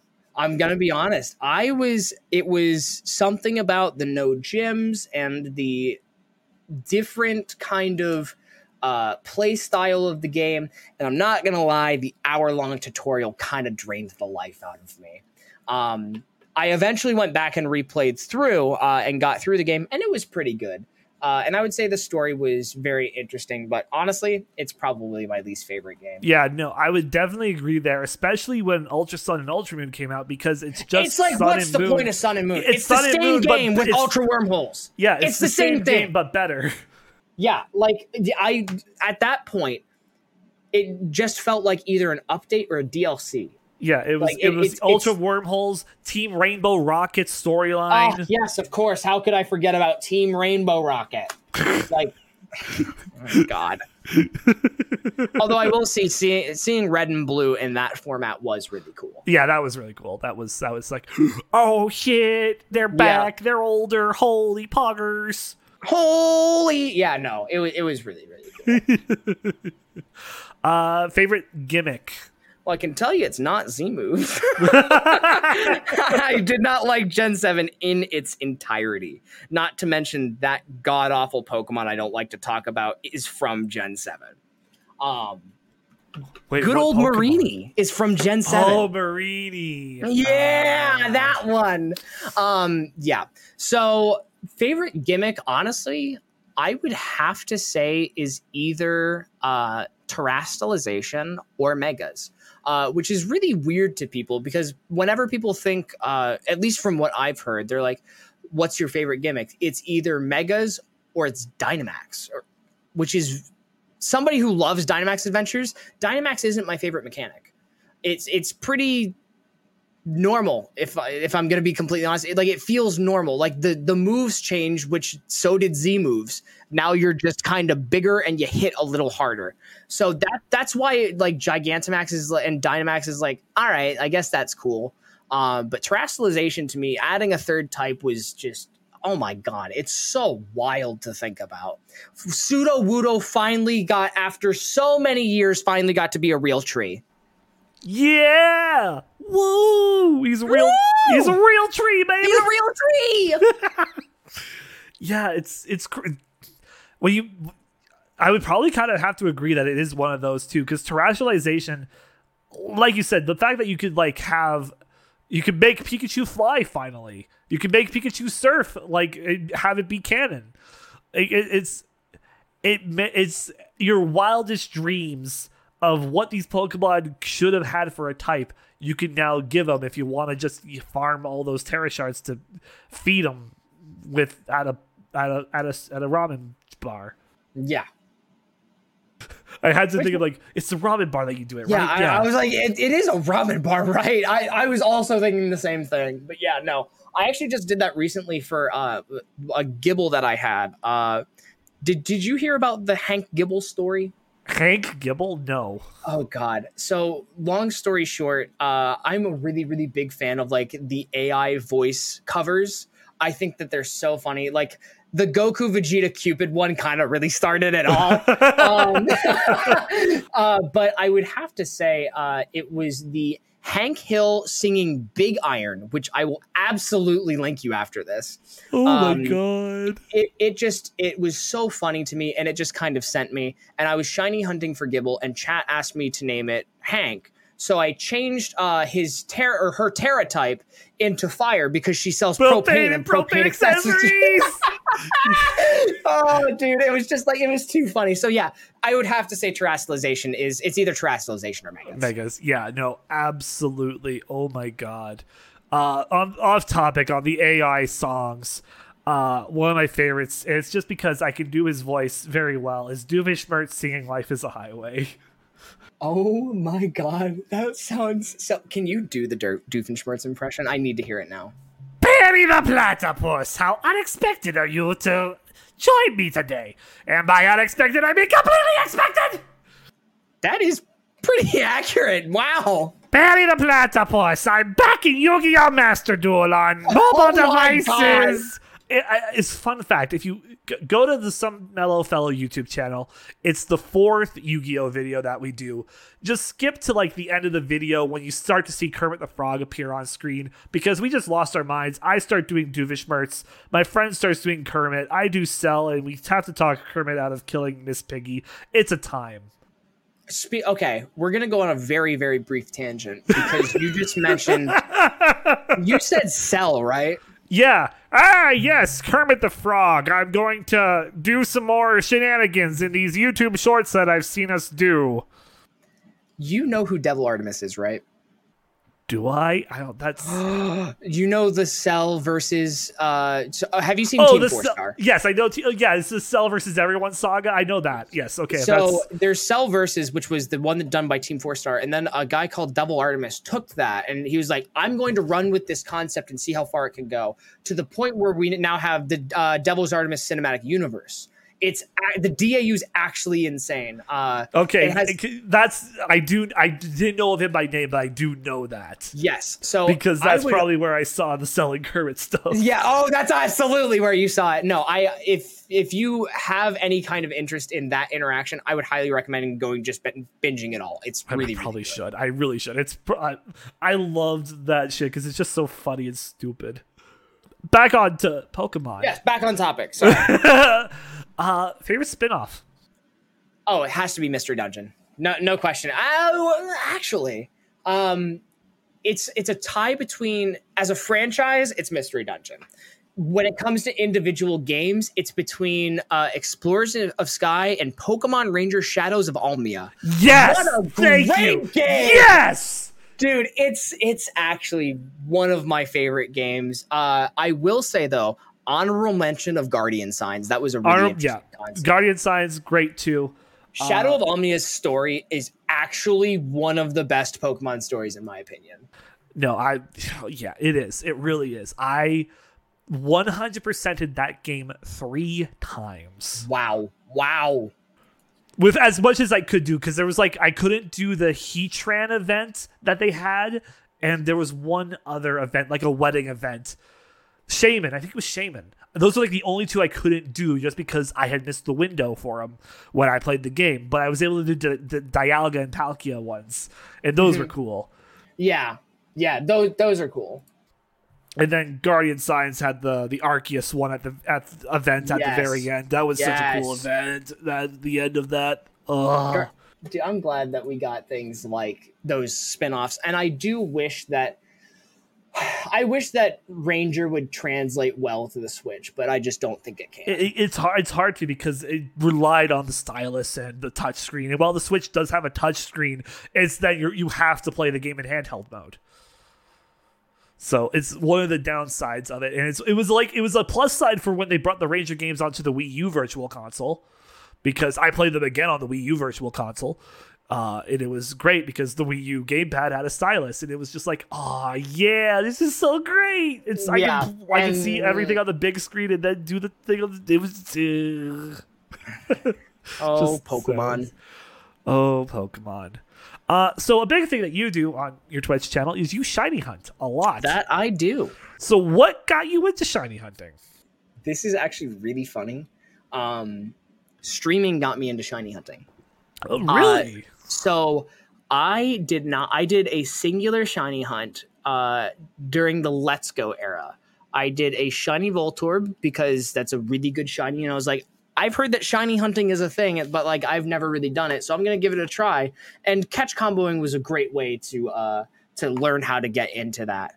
Um, but then I started streaming in 2020, yeah, 2020, uh, like right at the very end of 2020, uh, early 2021 right around when Dynamax had come out. So I was like, okay, I mean, I'll give Dynamax a try. And two or three DAs in, I got a shiny Butterfree, like a shiny Gmax Butterfree. And I was like, okay, this is actually kind of really cool. So I then was like, maybe this is what I should do because I had always kind of wanted to stream. Um, but I never really knew what I wanted to do on stream. So I was like, maybe I'll do this for a while. And then I did Dynamax for eight months straight. And then I did Mareanie. So, like, that was a very interesting start to my Pokemon shiny hunting career. I went from getting butt tons of shinies to getting none. Oh my god. It giveth and taketh. It Poke- do the, the shiny hunt, God- the, the shiny, shiny magic t- giveth, and the shiny taketh away. It does. Oh god. I remember I did like back in ORAS, I did the the horde shiny hunting. Yes, I, I caught I think I only caught what was it? It was a Poochyena? yeah. All I've gotten from hordes is like two Zigzagoons. No, no, it was a Zigzagoon. That's what it was. It was a Zigzagoon. I actually I had the chance to catch three, but I failed my first one because I just didn't see it. also, I learned recently that Zigzagoon is supposed to be a raccoon. What did you think it was supposed to be? I don't know, like a weird dog. Oh, okay, here I'm gonna blow your mind on this one. Do you want to know what Slowpoke is based on? What is because I had I had this like philosophical debate uh, because I was talking to my good friend Ukena and we he made some remark about Slowpoke in some tick or some TikTok slash short that he did, uh, and he mentioned Slowpoke's tail, which got me thinking: Does Slowpoke's tail actually taste good? So I, I was like, "What is Slowpoke based on?" Slowpoke is based on the mixture of a hippopotamus and a salamander uh like like you can kind of see it but I like can s- what? I what especially when it evolves into slowbro which is just like i i guess larger hippopotamus uh salamander thing. Uh, by the way i found this out like a month ago. So i'm uh, it's still just as freaky to me. A hippopotomander.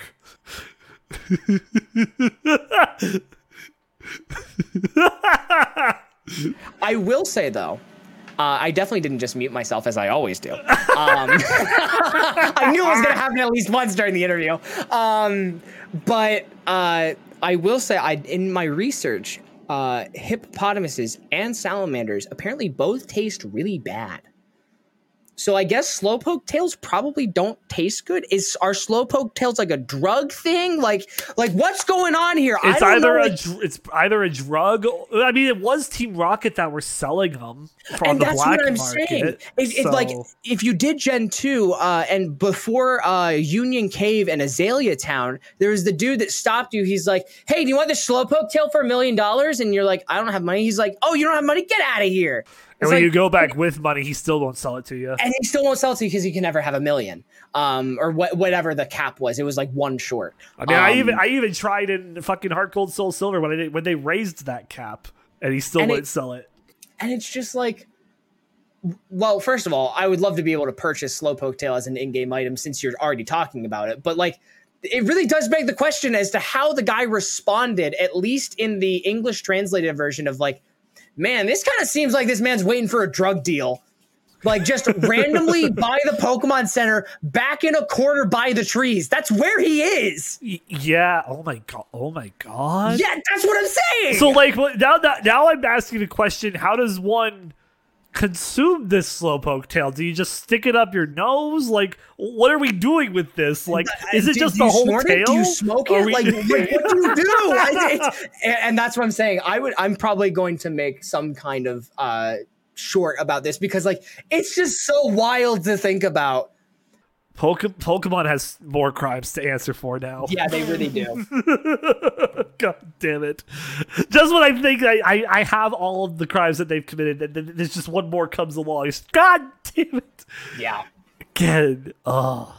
Looking ahead with Pokemon, what are you hoping we get from Generation 10? Honestly, at this point, I'm less concerned about Pokemon designs as I was when I was younger um, and being like, oh, this is a unique Pokemon design. Because at this point, I'm just surprised by the good ones and I don't complain about the bad ones. Um, I think that there are some Pokemon that were introduced in Gen 9 that were like, eh. And they were like, okay, that exists. But then there's Pokemon like Veluza, which I think is really, really cool. A psychic water type that's like very similar to Sharpedo.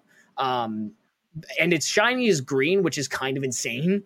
Um, but yeah, anyway, uh, I think that what we could see is one thing I really don't want to see is I almost don't want to see a new gimmick. I kind of just want one generation where it's like, and I know that they're going to have to have one for a selling point, but it's like, I kind of want a generation with no gimmick. And that's just a me thing.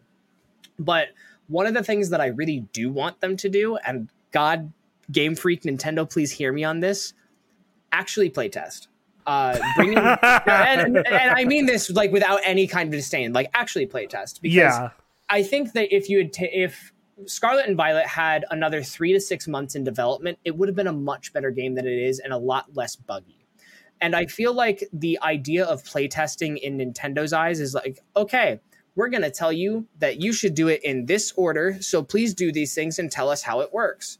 Whereas there's people, I'm sure, like you and me, that we want to break the game six ways or seven ways to Sunday. So I want to see how much I can break this game so I can tell you what's broken and be like, all right, here are the problems that I'm having whenever I try and do these normal functions as a Pokemon game player.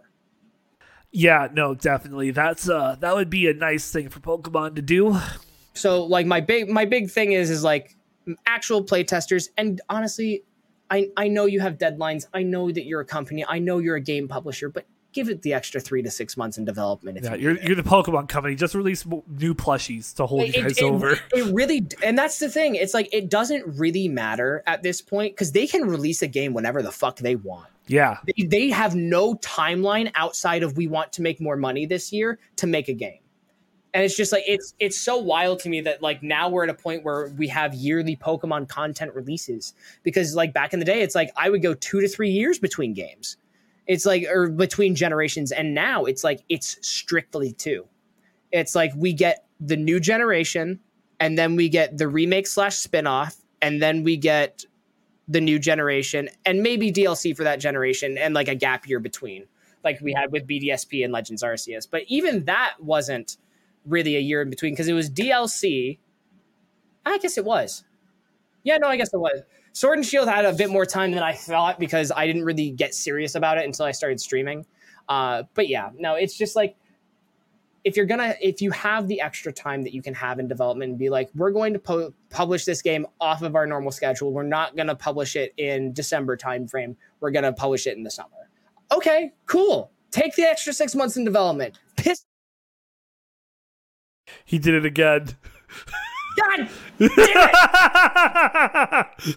my point I'll, I'll wrap it up uh, take the extra six months in development if you need it uh, make it an actual good game that people want to enjoy not just another cash grab for the franchise which scarlet and violet kind of felt like i will say scarlet and violet had a really really good game in my opinion Yes, no, absolutely. The game itself is actually really good. Like probably one of the best there has been this past for like the past couple years. can't wait 15 years for the remake for so i can actually play the game yeah, let's go. like, especially if they're not going to like patch it. Like the only things that they patch are things that break the game in ways that they don't want. Like with like with the ice glitch in Candice's gym in BDSP. yeah, no, definitely, definitely.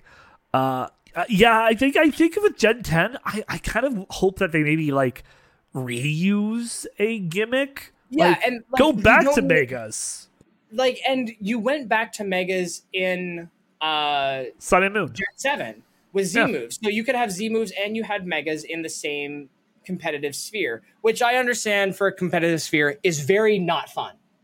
But like, even if and like I said, I don't like Z moves. Even if they went back in Gen 10 and revisited Z moves, I would not care. I think that that would be really really cool because we're getting development on a gimmick rather than all right, we have this gimmick for the generation. All right, let's drop it and never Yeah. come back to it.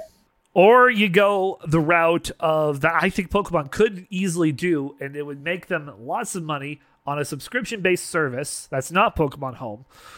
Is if they made like a Pokemon MMO that gave us access to every region, every gimmick, and you could just go through it like, and they release each region as an expansion. New Oh, just get on Pokemon as- Crater like the rest of us. that one I'm sure took you back. God, God, the, those days. The But, OG like, Pokemon MMO. But yeah, like, no, they, I- what if they if they did do that though? They they could easily like they would they wouldn't have to worry about. They could refine things within the game. They wouldn't have to worry about like separate games, and you just charge a subscription, and people would fucking pay for that. well, and my thing with that is, um, is you don't even really need everything up front. Um, Yeah, exactly. Because you can you can just continuously re- release it over years and be like, all right, we're going to release Gen three this year. Here is uh, the Hoenn region. I think if you started off with a base game of maybe like the first three regions, so you do Kanto, Johto, like they are connected in Gen two, and then you add in uh, the SS Aqua to take you to uh, to take you to Hoenn. Yeah, I think that that would be a good way to do it. And then, yeah, I think doing a Pokemon based MMO subscription service, um, something similar to Fa- Final Fantasy 14, where you like, like you said, it's a subscription and it, it's constantly getting new content. I think that'd be a very interesting, but probably from their could- perspective, they could very do risky more. move. They could do yeah, a little bit greasy, yeah, but they could do more with like the characters that we know as well. They could make whole new, better, expanded storylines on some of the villains, the side Actually, I just thought of something I do want to see in Gen 10. Give us voice lines already. Yeah, You okay, yeah, I- that too, You yeah. gave Iono a voice in the trailer and then didn't give it to her in the game. Give us voices already. yeah, like if, if you're gonna do something like that like i don't mind honestly either way whether we have voices or not but if you're going to do something like that in the announcement trailer for the game dude like come on like just make make a decision one way or another yeah. They they really should. Like, it's been how many years now with uh, that they could have added it. Come on, honestly probably healthily like the past five or six yeah, so dating back into like the transition to 3ds it would have been rough but it would have been good and especially for uh the switch games 100% yeah, no, no definitely. excuse Um, so uh, aside from mainline games, uh, what about spin-offs? Would you like to see a, s- certain spin-offs get remade, or what new spin-off would you like to possibly see Pokemon make or attempt? Now, honestly, personally, I kind of like the idea that you were just talking about where and that could be its own spin-off even in of itself. It doesn't have to be a mainline game. Um, but if I were to see one revived, obviously I want to see an Explorers of Sky remake. I think that that would honestly probably piss off the community because it wouldn't be the exact same. But at that point, hell, I don't care. G- figure it out. Give me a DS port and I'll play it ported. I don't care. But give it to me in a way that I can actually consume it on a modern console. So I think that uh, a good spin-off kind of thing would to be something in the Mystery Dungeon franchise because they had DX and that actually went over relatively well. Um, so I'm surprised that they haven't done uh, an Explorers of Sky being like, all right, here's the next one. Um, I think it'd be cool if we get to see that in the next couple years, but I'm not super hopeful. I would love to see Pokemon Trozei, specifically the sequel, Battle oh Trozei. God, yes. I actually never really got into that game, but whenever I would see my friends play it, they were like into it, into it. Yeah, it was crazy how hard that game went. Like I, I, I put like probably a good 50 hours into that game. Not gonna lie. It was it was a lot of fun playing it on the 3DS. And I would love to see like just a version of that brought to the Switch that isn't like Pokemon Shuffle, where it's just you move it one spot, where you could move them anywhere and you would make the combos like that. Like that was what made it so mmm delicious. Oh come on, give me Pokemon Conquest. Oh yeah, Dude. especially especially now they could do like a Pokemon Conquest like sequel even with the, what yeah, they have now. Honestly, they could, and I'm surprised that they haven't yet. So maybe that's what we'll see next. Yeah, that would be that would be nice. Or we get Pokemon Kingdom Hearts. I mean, personally, I've actually never played Kingdom Hearts, but I feel like a lot of Give people would be Pikachu a Keyblade. Do it, Pokemon. You wouldn't. God, please no. We don't. I promise you, we don't need it. We don't Have, need it. It's, it's... Bring Tetsuya Nomura into the Pokemon scene. Let's do it. Dude, the idea of Pokemon doing a crossover with anybody is wild to me. That, that I, yeah, because they haven't done like hard like like they the only thing I would say crossover they've done is pairing with companies to make merchandise. Yeah, there's been no kind of and the, Smash, but I feel yeah, like Smash, Smash, doesn't count. Yeah. Um, Pokemon in and of itself doesn't really do crossovers from what I've seen. Or sorry, I would should rather say they don't do crossovers into their universe. Like they'll leave their universe, but they won't bring anybody else in. Yeah. Pokemon needs to fix that. Well, I want my Pokemon Digimon game. Where is it, Nintendo? Dude, how else am I supposed to play the Pokemon Digimon Blade Beyblade uh Bakugan crossover game? With featuring Yu-Gi-Oh. The the 2007 crossover game. That's what we should really call that's, it. That's what we really should call it. Add everything. Even put Beat'em in there. Fire off a marble. It shoots out a Pikachu. Oh God. Easy done. Easy money. All Easy of us money. 24 to 28 year olds are in heaven. Done. Easy. Boom. Uh yeah. uh, the last question I do have, because obviously the hard rumors right now are the next remake that would happen are Pokemon Black and White. Uh, do you think it will happen? What you hope? What do you hope happens with them uh, if this does happen to be the case?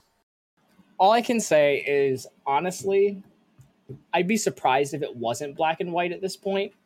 But uh yeah, I like I I kind of hope it is black and white. Do you remember the rumors before BDSP came out and they're like, we're gonna get black and white first? I'm like, there's no way we're gonna get black and white before we get the B the Gen 4 remakes. There would yeah. be riots in the streets.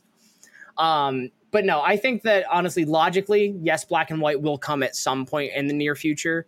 Um, but I think with how BDSP's reception is, Nintendo might actually hold off a little bit longer than they initially anticipated because BDSP was not received super well.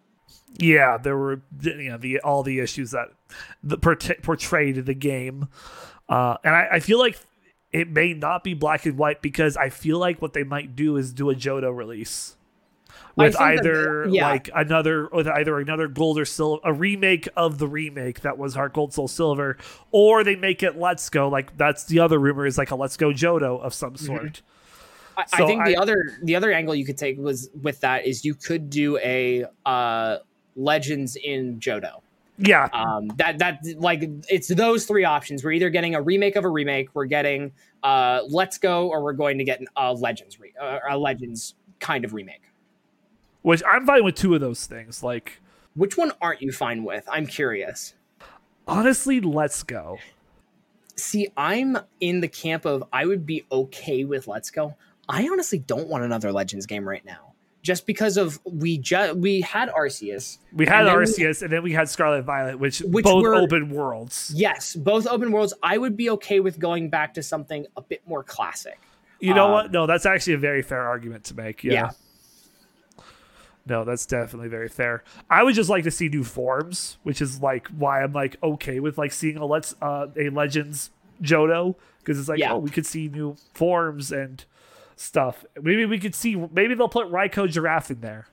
Oh God, please no! Do not put Raging Bolt or uh, Walking Wake in there. God, please no. Maybe uh, you know what we could see though is like What? Origin forms of those three of like what they looked That like be before before the whole reincarnation. Dude, I just want to know. We the community, everybody wants to know: was it Flareon, Vaporeon, Jolteon? That's I, I feel like. I feel like that's the case. I feel like everybody wants it to be the case, but I vaguely remember some kind of source saying that it was not the case, and it was just unnamed Pokemon. Yeah.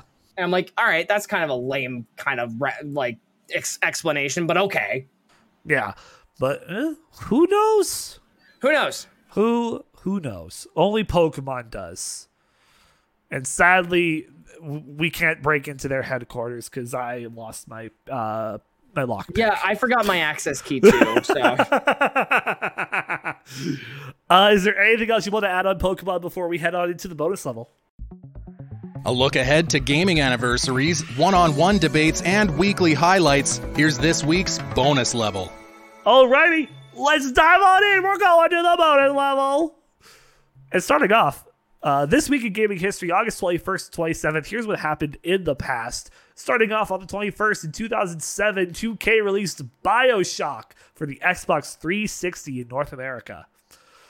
On the 22nd of 2005, Nintendo released Nintendogs Lab and Friends uh, for the DS in US and Canada, and also Dachshund and Friends and Chihuahua and Friends. Which the version did you have? I had Labrador and Friends. I had, uh, I think I had uh, the original, which was Labrador Golden Retriever, and then I had Chihuahua because my sisters had it. On the 23rd, 2005, Nintendo released Advance Wars Dual Strike for the Nintendo DS in North America. On the 24th, 2009, Nintendo released Professor Layton and the Diabolical Box for the Nintendo DS in North America.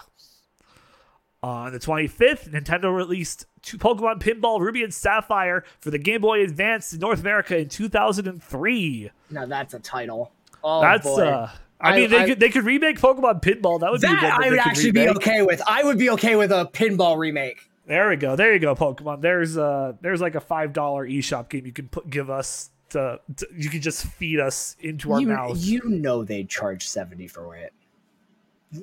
I hate to admit it, but you know they'd charge seventy for it. Seventy dollars for the pinball game. Oh, No! God. That's But that's ninety like- that's- Canadian. That's so much real pinball that So- I could be playing. yeah. God.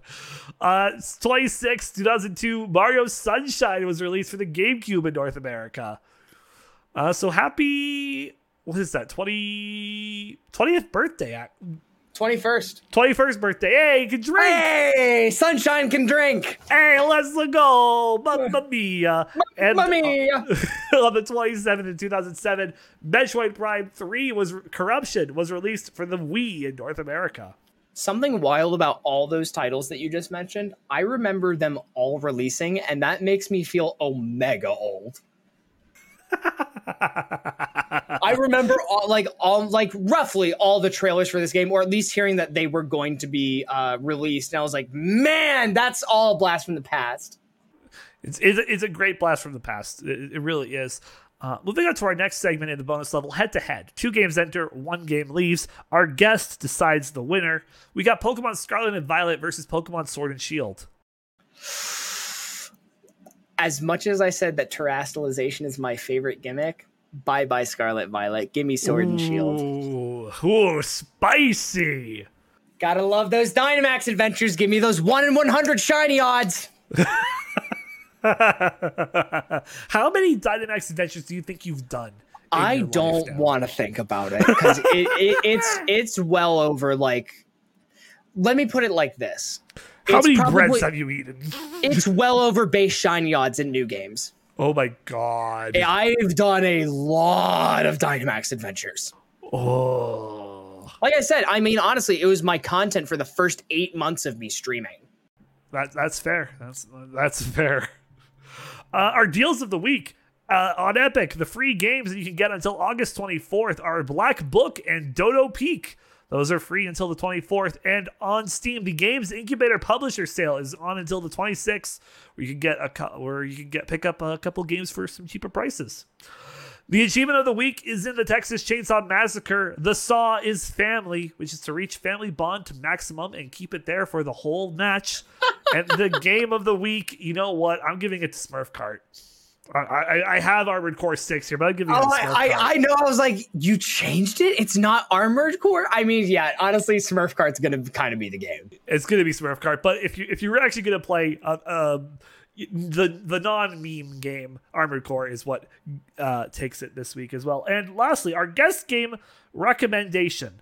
If there's one video game in the entire world, old or new, Gar, that you would recommend to the audience right now, what game would it be?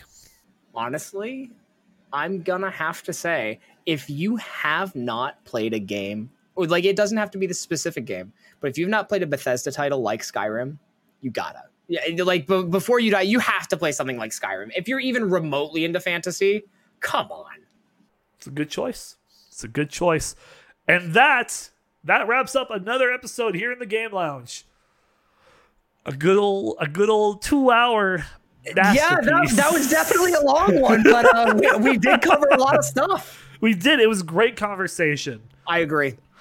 Where can we find you on the internet, Gar? Uh, Aelfgar underscore at just about everywhere on Twitch, Twitter. Oh, I'm so sorry. Twitch X. Uh, Oh, Instagram, Instagram, even Threads. Uh, you can find me most anywhere and on YouTube. Awesome. And of course, you can find me at Tony's Game Lounge. That's on uh, X. Ew. Calling it X. Ew. Uh, Instagram, TikTok, Twitch, YouTube, Threads, everywhere. Uh, we have like five videos that I'm working on for the YouTube channel. My Uh, goodness. all various. Uh, they'll be out soon. Um, go watch my latest one, which is just a Hatsune Miku fever dream, featuring Jesse from Breaking Bad. oh my god, that sounds awesome. It's uh, five minutes of just hey, I, I downloaded mods for Project Diva. What if I put these characters in weird situations and just make that a video? And I did, and um, it, it's a fever dream, all right. I'll say. Uh, that's it. That, uh, Gar, thank you again for coming on, man. It's Of course, dude. great. Thank you for having me. I'm glad that we could finally do this. Yes, absolutely. Uh, and thank you, the listener, for tuning in. Uh, be sure to like, share, and follow the podcast on whatever platform you're listening to this to. And stay tuned for next week. Next week is the season seven finale. I can't tell you who we have yet because I've been lazy and haven't booked someone in yet. Oh, Tony, you never fail to make me laugh. Hey, that's why I play. That's what I. That's what I. That's what I'm here to do. Make people laugh. And uh, season seven finale next week. It's also going to be like one of the last episodes this year because the podcast is like taking a hiatus until like next year, just so I can like focus more on some YouTube stuff. Uh, so with that, uh, we'll see you guys here next week for the finale in the game lounge. Bye. Thank you for listening to Tony's Game Lounge. New episodes release every Monday. Be sure to like, share, and follow the podcast wherever you're listening. And follow Tony on Twitch, Twitter, YouTube, Instagram, and TikTok.